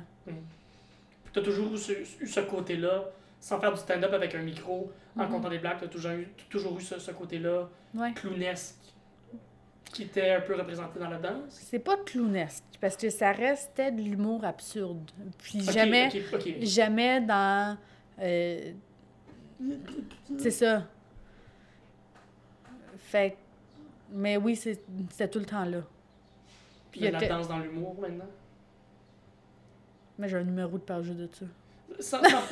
Oui, Mais oui, oui, veux, dans- veux pas- dans- dans- dans mais la- non, mais la- c'est ça, dans c'est que- fond, mais dans la forme plutôt. Veux, veux, veux Parce qu'on s'entend que t'es- j'ai déjà vu un- une partie de ton solo que tu as fait en danse, en première partie de Alex Forêt. Oui. Euh, j'ai vu un peu ce que tu as fait en danse. T'es, on se retourne la vie, tabarnane, on, on vit un peu ensemble. Euh, Puis aussi, je vois ce que tu fais sur scène. C'est deux mondes, là. Oui. Ton aisance scénique de danse et d'humour n'est pas la même chose? Ben oui, parce que j'ai plus d'outils en danse qu'en humour. Mhm. J'ai pas bâti une confiance en moi en humour comme quand je, comme que je danse, puis je suis sur scène, puis je suis en performance depuis que j'ai 8 ans. là. Mhm. On s'entend, je suis à l'aise à performer physiquement devant des gens. Parler, t'as une autre histoire. Mhm. C'est sûr que la première fois que je suis montée sur une scène en stand-up, ça m'a sauté dans la face. J'étais comme, ben, une scène, c'est une scène, là. Oui. Comme je sais c'est quoi. T'étais groundé, c'est juste Oui. que la nouveauté. C'est juste que là, il faut que je me souvienne des jokes que j'ai pris. C'est plus physique, le- le- la mémoire physique. C'est pas, la mémoire. même- c'est pas la même chose, là. Comme j'ai confiance à ce que mon corps va se rappeler euh, des mouvements qu'il y a à faire parce qu'on a eu genre 30 heures de répétition, j'ai répété ça comme s'il n'y avait pas de lendemain.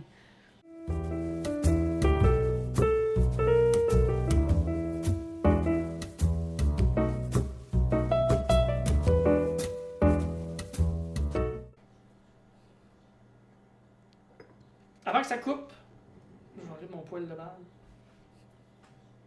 Avant que ça coupe. Oui. Euh, je te demandais comment, comment ta danse peut teinter ton humour parce que, comme on disait, Mhm. c'est pas la même chose. Tu me disais que quand Oui. t'es arrivé sur scène, le clash, Oui. de te rappeler des jokes parce que physiquement et mentalement, Oui, c'est pas la même chose, c'est pas la même place. C'est ça. Euh, Ta première fois que t'es arrivé sur scène en stand-up, La première chose qui m'est passée à la tête, c'était vraiment comme Ah, ben oui, je suis sur une scène, je sais c'est quoi une scène. mais de briser le quatrième mur, même si vous le brisez quand même. Ben c'est ça, c'est qu'en danse contemporaine. on le brise, fait c'est pas ça qui me stressait. M'adresser à des gens, je l'avais justement dans la pièce de Marie Bellan, c'est juste ça qu'on fait quasiment tout le long, on parle à des gens. C'est juste que. Euh, tu sais, mettons, la- je, je prends la pièce de Marie Bellan en exemple parce que c'est- quelque chose qui se rapproche beaucoup du stand-up parce qu'on parlait beaucoup. On s'adressait aux gens. C'est juste qu'on n'avait pas nécessairement de texte établi. Je savais Ah, ok, de quoi. Je- puis parce que le but, c'était pas d'être drôle non plus. C'était Mhm. juste. euh, ce qu'on racontait, c'était comme si je faisais une conférence. Puis on avait chacun nos sujets, puis on avait choisi des sujets dans lesquels on était super à l'aise. Ok. Puis c'était tu sais, c'était un peu ça le but aussi dans ça. Fait tu sais, moi, je parlais des fouf. Je connais les fouf Ton premier numéro. de fond dans le Non, non, non, je, non, je parle. Oui, oui. Ben non, mais je n'ai pas parlé Côte d'Ivoire. On, a cha- on avait changé du sujet à ce moment-là pour, Ok, Mais dans la pour se rafraîchir un peu. Mais dans la première version de ce show-là, je parlais des faufounes électriques. Fait que moi, tout ce que je me disais, c'est dans cette portion-là, je vais parler de telle affaire des fouf. Dans cette portion-là, moi, je vais te parler des mosh pits. Dans cette portion-là, je vais te parler c'est quoi le, le meilleur technique pour aller aux toilettes pour pas attendre trop longtemps. Je, dans- mais c'est ça, c'est c'est tellement un sujet que je connais comme le fond de ma poche Mhm. que j'étais à l'aise de t'en parler. Puis tu sais, j'avais pas besoin de répéter parce que j'ai l'expérience, j'ai...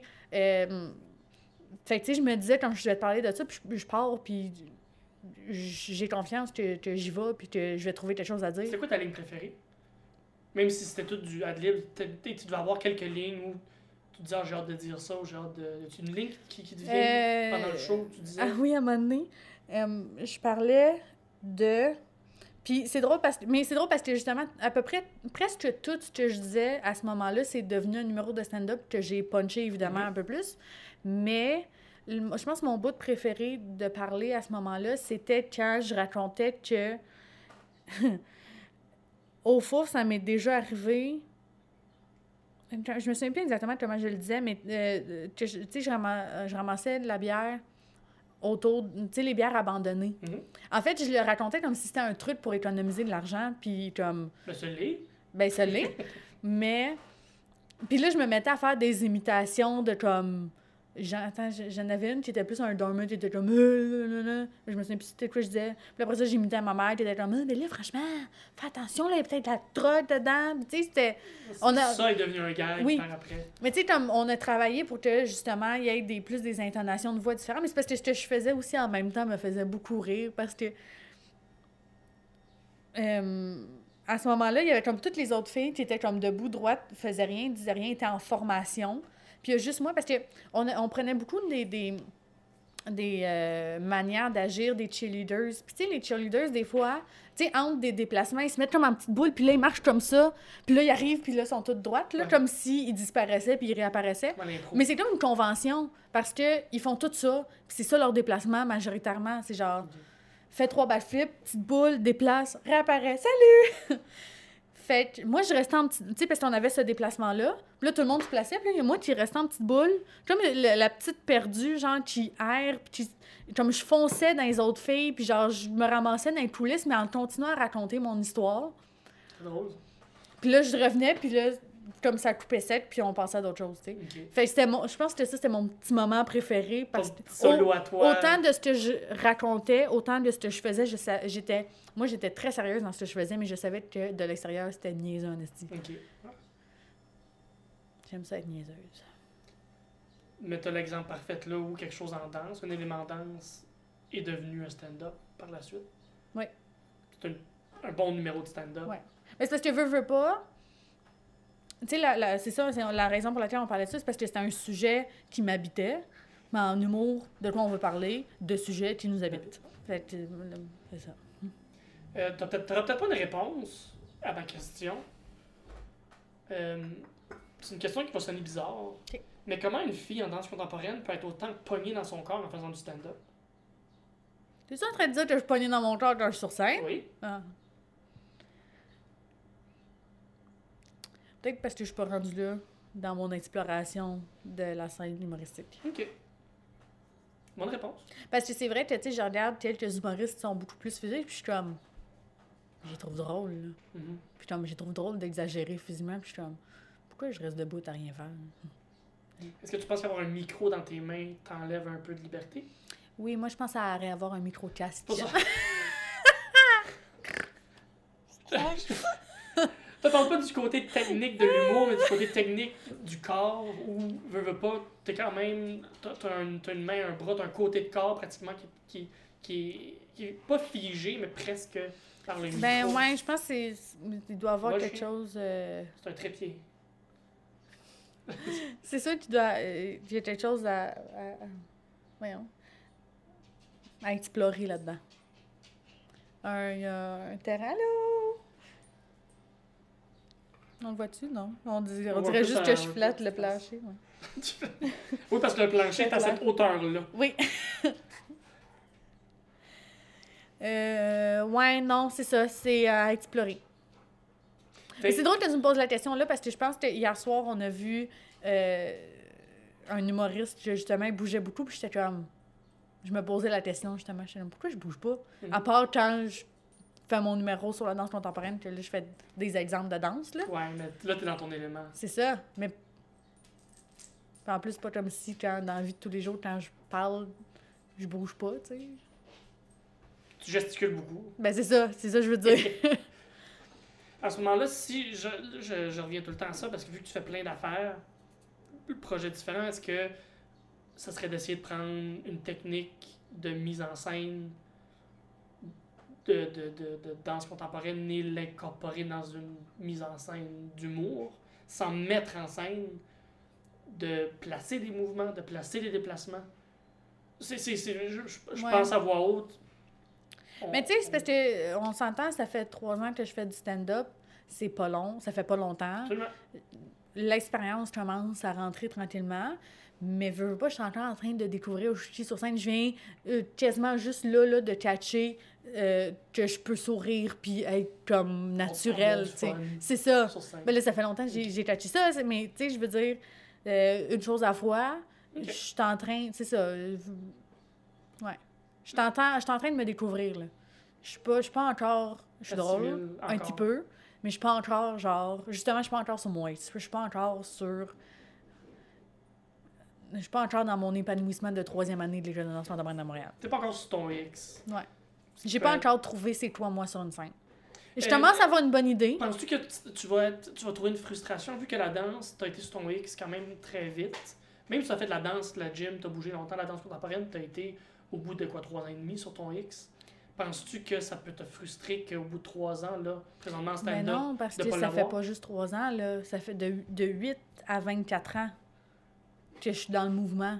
ok, On va se donner du temps, là. Oui, c'est sûr, c'est frustrant parce qu'on est tellement beaucoup euh, dans le milieu. C'est, veux, veux pas, c'est genre de compétitif dans le sens que il y a pas beaucoup de spots. faut travailler pour avoir son spot. faut travailler pour avoir son spot. Euh, tu vois du monde qui, avant trois mois, quasiment explose puis deviennent merveilleux, Mm. incroyables et super connus. Qu'ils tombent justement, qu'ils tombent sur leur X. En- Oui, ça peut être rushant, mais. En euh, humour, le X n'est pas encore là, puis c'est correct. ouais. Ok. Oui, c'est rushant, mais en se parlant, c'est moins rushant. Peux-tu enlever son os avant qu'on continue? Non, non, ça va. Parfait. Que ce soit en humour, que ce soit en danse, Parle plus fort puis on l'entendra pas! Que ce soit en humour ou en danse. Euh, c'est quoi tes fiertés? C'est quoi tes, tes, tes échecs? Ton... Oh, à la fois, là. On va commencer par mes fiertés. Euh... Ben oui, c'est correct. Vas-y, on commence avec les fiertés. Ah, fuck. Que ce soit en danse, en humour, tu peux avoir même ça fait juste trois ans en humour. Ouais, En photo, là, t'as t'as eu une grosse photo sur le bord du Lausanne, allez voir ça. ouais. Ruelle Saint-André, euh, belle chasse, une belle grosse photo, Ariane. Mais c'est pour moi, sur la photo, c'est moi qui ai pris la photo. Ouais, c'est ça. Euh, c'est Marie-Ève Dion, justement ma modèle, euh, qui est aussi photographe de danse. En tout cas. Euh, mes fiertés. C'est niaiseux, je sais que la question s'en vient, c'est moi qui les ai écrites, mais j'y ai pas pensé. Puis c'est dur à dire, c'est parce que c'est rare qu'on. Tu sais, on voit tout le temps plus le négatif. On est pas dans le sens de négatif, on est tout le temps en train de trouver le commentaire constructif, qu'on est rarement en train de se féliciter pour quelque chose. Que c'est une grosse question. Euh, Est-ce que je peux répondre? ouais. Ça se peut-tu que ce soit le cheminement, là où t'es rendu présentement? Euh, de quoi tu parles? T'es qui pour répondre à ma place? T'es rochant. Attends, j'ai enlevé son tinus.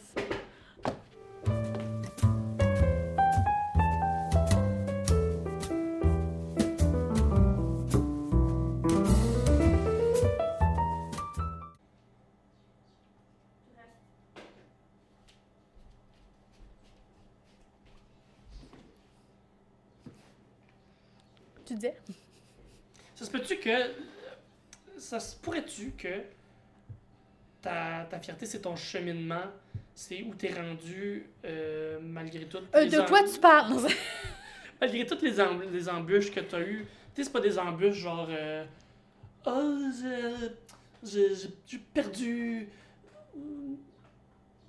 ma mère pendant que j'étais à l'école. Peut-être juste des embûches quand même euh, mentales qui t'ont arrivé, puis t'as réussi à les. à- T'as été chercher l'aide que t'avais besoin pour les Mhm. surmonter. Est-ce que ça se pourrait que ce soit Oui. la fierté Oui, oui, et oui. le, le, le- t'es rendu présentement? Tu sais, quand, quand, quand tu regardes en arrière, ce que tu fais pas, clairement, d'après ce qu'on a vu dans l'entrevue. Non, pas physiquement, dans le. Je riais pas de même avant. Ça se pourrait-tu sur ça? Ça se pourrait bien gros. Est-ce que Que tu es ça, fier de ce que tu as accompli? Où t'es rendu? Est-ce que tu es fier où t'as passé? Ouais. Oui. Oui. C'est drôle, euh, parce que tu m'aurais posé la question il y a trois jours, je t'aurais dit oui avec conviction, puis là, depuis trois jours, je suis en train de tout remettre en question. Puis là, on en parlera, on se refera un autre podcast dans six mois, puis j'aurais répondu à les questions que je suis en train de me poser, Mhm. que je commence à me poser, mais oui.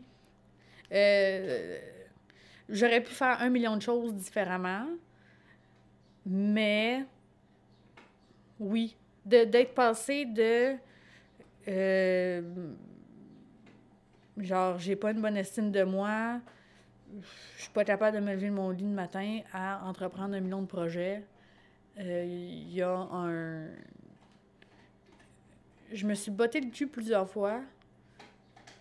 Puis de ça, je suis fière. là. De pas juste avoir abandonné puis d'avoir été là dans le chemin facile. Mhm. Au travers de ce parcours-là, qui est ta fierté, y a-tu un moment où tu fais comme ah, je. moins fier de ce bout-là, ou je. j'accroche à ce moment-là? Mhm. Quelque chose t'aurait changé? Oui, il y a tout le temps quelque chose qu'on peut qu'on voudrait changer, là. Ouais. Mais y a-tu quelque chose qui te frappe là? Tu fais comme ah, mais je- ça, je m'aurais pas levé ce matin-là. Ou ça, je. je- Ouais, ben, tu sais, c'est- le, le questionnement, en fait, que je suis en train de me poser en ce moment, c'est. C'est parce que, tu sais, quand tu termines l'école, t'es au sommet de ta forme. Euh, tu veux, puis tu sais, t'as la rage de réussir ta carrière, puis Mhm. de, tu sais, t'as la foudre de te faim. lancer dans tout, t'as faim. Seigneur, t'as faim. Dans tous les sens du terme, parce que t'as pas de contrat, fait que Mhm. t'as faim. Euh, Puis, tu sais, avec le recul, je pourrais facilement me dire que j'ai pas foncé autant que j'aurais pu. Mais en même temps, j'étais en dépression, fait que je pouvais pas foncer dans ça. Mais, Sauf que ça. ça- je- moi, je pense que ce que tu me dis là est plus en lien avec ma prochaine question c'est c'est quoi tes désillusions? Plus qu'un échec à ce moment-là? ouais, c'est ça. je- je- c'est vrai que je. C'est pas un. J'ai pas. Il y a rien que je considère comme un échec à ce point-là, parce que même encore là, c'est la réponse Ton choix à Québec il y a deux semaines? super cliché, va chier. Euh, tu sais, la réponse super cliché de je le vois pas comme un échec, je le vois comme une expérience, des choses que ça va m'apprendre. Fait j'ai cette mentalité-là. Donc, tu sais, oui, je me suis fait dire non. Oui, j'ai eu des moments où j'étais comme. j'ai peut-être eu l'air un peu conne, mais j'ai appris de ces moments-là. Puis pour moi, c'est im- c'est c'est important de se péter la face là, une fois de temps en temps. là. Absolument. C'est important de, de, de- En art, c'est très sain. En art euh, de la scène, c'est très Oui. sain de tomber Oui, pour mieux se relever. Exactement. Mais en même temps, tu sais, il y a toujours tu la pression de performance qui est là, puis tu- qu'il faut que tu apprennes à terre parce que, justement, il faut que tu apprennes de ces échecs-là, puis pas les prendre comme... Je pense que c'est important de pas les considérer comme des Est-ce échecs. que ce serait ça ta plus grosse désillusion de, de, de la, la Ariane de 22 ans qui sort de l'école? Ouais. De pas avoir mordu autant que tu aurais pu, même si mentalement Ouais. t'étais pas là? Ben, je pense que oui. Ou de pas avoir été chercher l'aide plus tôt? Mélange des deux. OK. Euh, euh, bon, c'est deux affaires, là, mais je pense que oui, ma désillusion, c'est de pas danser autant que je pensais que ça allait être. Tu sais, parce que je veux pas. dans- C'est ça, c'est un- l'opportunité de danser autant. Non, c'est un euh, les deux. Autant le contexte qui fait que, tu sais, le contexte académique fait qu'on danse assurément, fait qu'on on nous donne des, des processus de création sur des plateaux d'argent, fait que on sait ce qui va se passer dans un mois puis l'année prochaine parce qu'il nous reste une année d'école à faire. Fait que de pas savoir si je vais être capable de danser, mettons, ou pas nécessairement de ça, mais juste le fait qu'on danse pas autant qu'à l'école. Il y a pas. au- Tu sais, oui, il y en a des classes aînées puis tout ça, mais tu vas pas toutes les faire parce que, oui, ça se peut qu'un matin tu sois fatigué, ça ne te, tente pas de te lever. Mais ça se peut qu'un matin tu sois tellement occupé à remplir de la paperasse sur ton ordinateur que tu juste pas le temps de- d'aller danser, Ouais. de la faire ta classe de yoga, d'aller au gym ou de, tu sais. Il y a beaucoup plus de paperasse qu'on pense. Ouais. Ça reste un travail autonome, ça reste C'est ça. où toutes les sphères de la job est gérée par la personne et gérée par Mhm. L'artiste. C'est ça. C'est lourd mentalement aussi. Là, c'est beaucoup de travail. euh, avant de te poser la dernière question, avant de te poser ta dernière question, euh, c'est une question vraiment technique, ça vient de me popper là. Est-ce que euh, la, la danse contemporaine ou autre, ben donc surtout contemporaine, est, est, est, est gérée de la même façon que l'humour? Je, je, je vais avec l'humour parce que c'est le, le domaine que je connais, où il peut y avoir des, des gérants, où il y a des paliers, où il y a des, des personnes qui contrôlent le monde de la danse contemporaine? Est-ce qu'il y a une pyramide de- où il y a quelqu'un au top qui Ouais. tire les ficelles? Est-ce que. Mais tu sais, c'est- honnêtement, c'est dur à dire parce que dernièrement, j'ai beaucoup. Ben, non, même, puis je me rends compte que depuis que j'ai gradué, j'ai beaucoup plus baigné dans le milieu de l'humour que dans le milieu de la danse. Fait c'est sûr que je connais plus le milieu de l'humour. Euh, Est-ce qu'il y a des gérants de danseurs contemporains? Non. OK. pas à ce que je sache. Pas pour. Il y a des bookers. Pas. euh, danse contemporaine, Le c'est chorégraphe va aller chercher lui-même ses danseurs? Oui. Ou faire des auditions? surtout ça.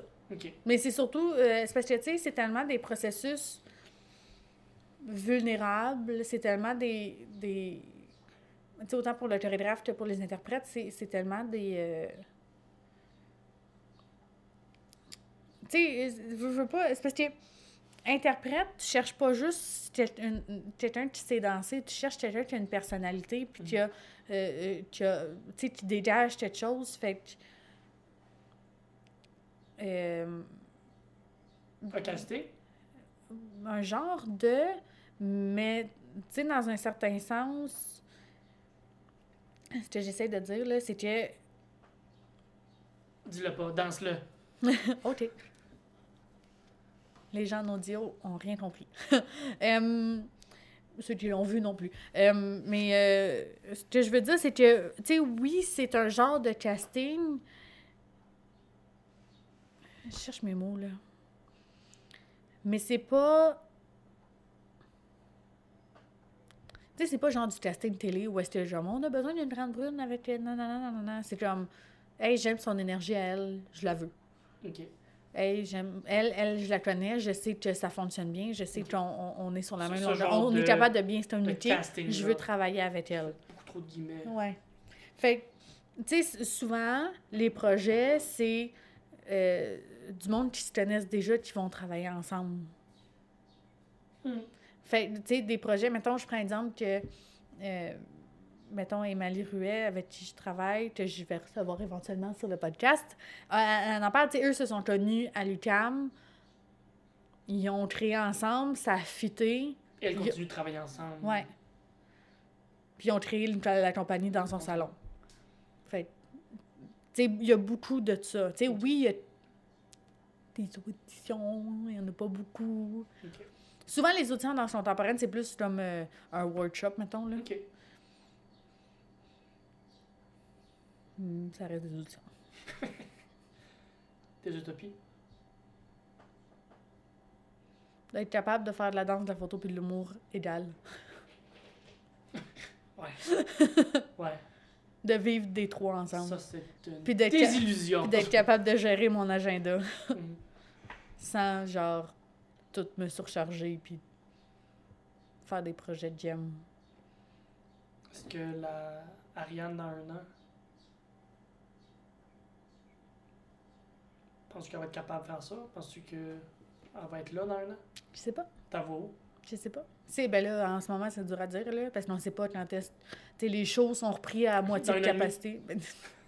c'est parce qu'on sait, tu sais, le, le COVID a tellement tout changé Ouais. la vie. On peut plus se projeter aussi loin que ça. On peut pas se projeter parce que euh, en, en danse, tu sais, les shows qui étaient déjà bookés, qui ont été annulés, ils ont été reportés. Fait que les shows qui étaient bookés la saison d'après sont reportés. Fait que là, les demandes de- sont reportées à l'autre année d'après. Fait que tu sais pas quand est-ce... Tu sais, le projet que je suis avec dans son salon, on sait pas quand est-ce qu'on aurait une... euh, accès à genre... de- à pouvoir être booké, là. Tu en humour, c'est aussi pire parce qu'en ce moment, les soirées qui sont, sont recommencées, c'est pas nous qui sont bookés, là. C'est les humoristes établis, là, ceux qu'on sait qui sont drôles, là. On est drôle, là, c'est juste le monde ne le savent pas encore. Tellement drôle, là. On est drôle. Est-ce que, pour finir, euh,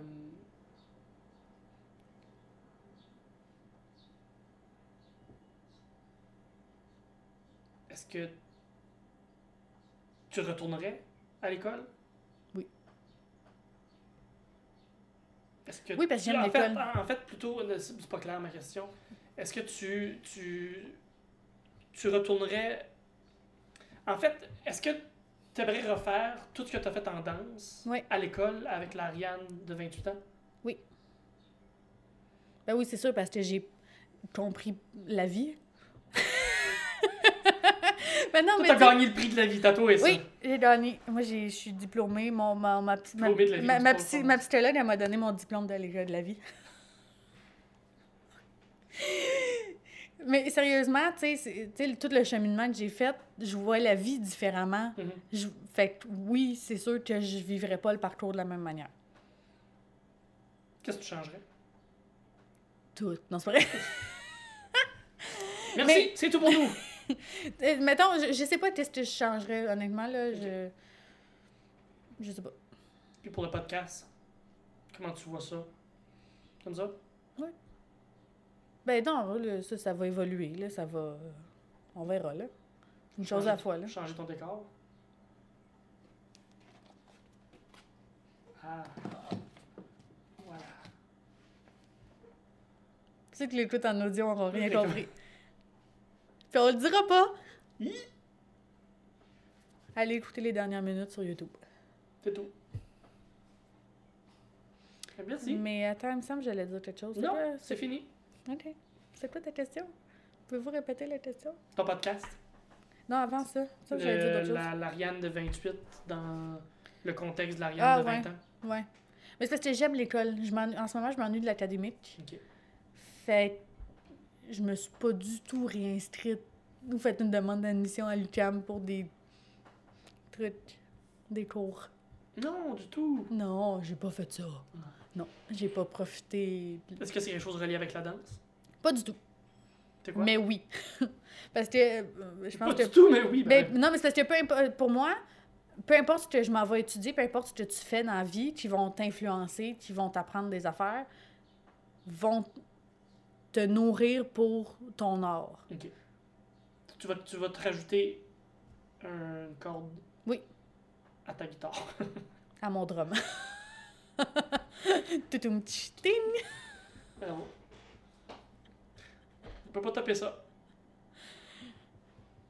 Merci. Ben, merci à toi d'avoir pris ma place le temps d'un épisode. Le pire, c'est que cette chaise est tellement plus confortable.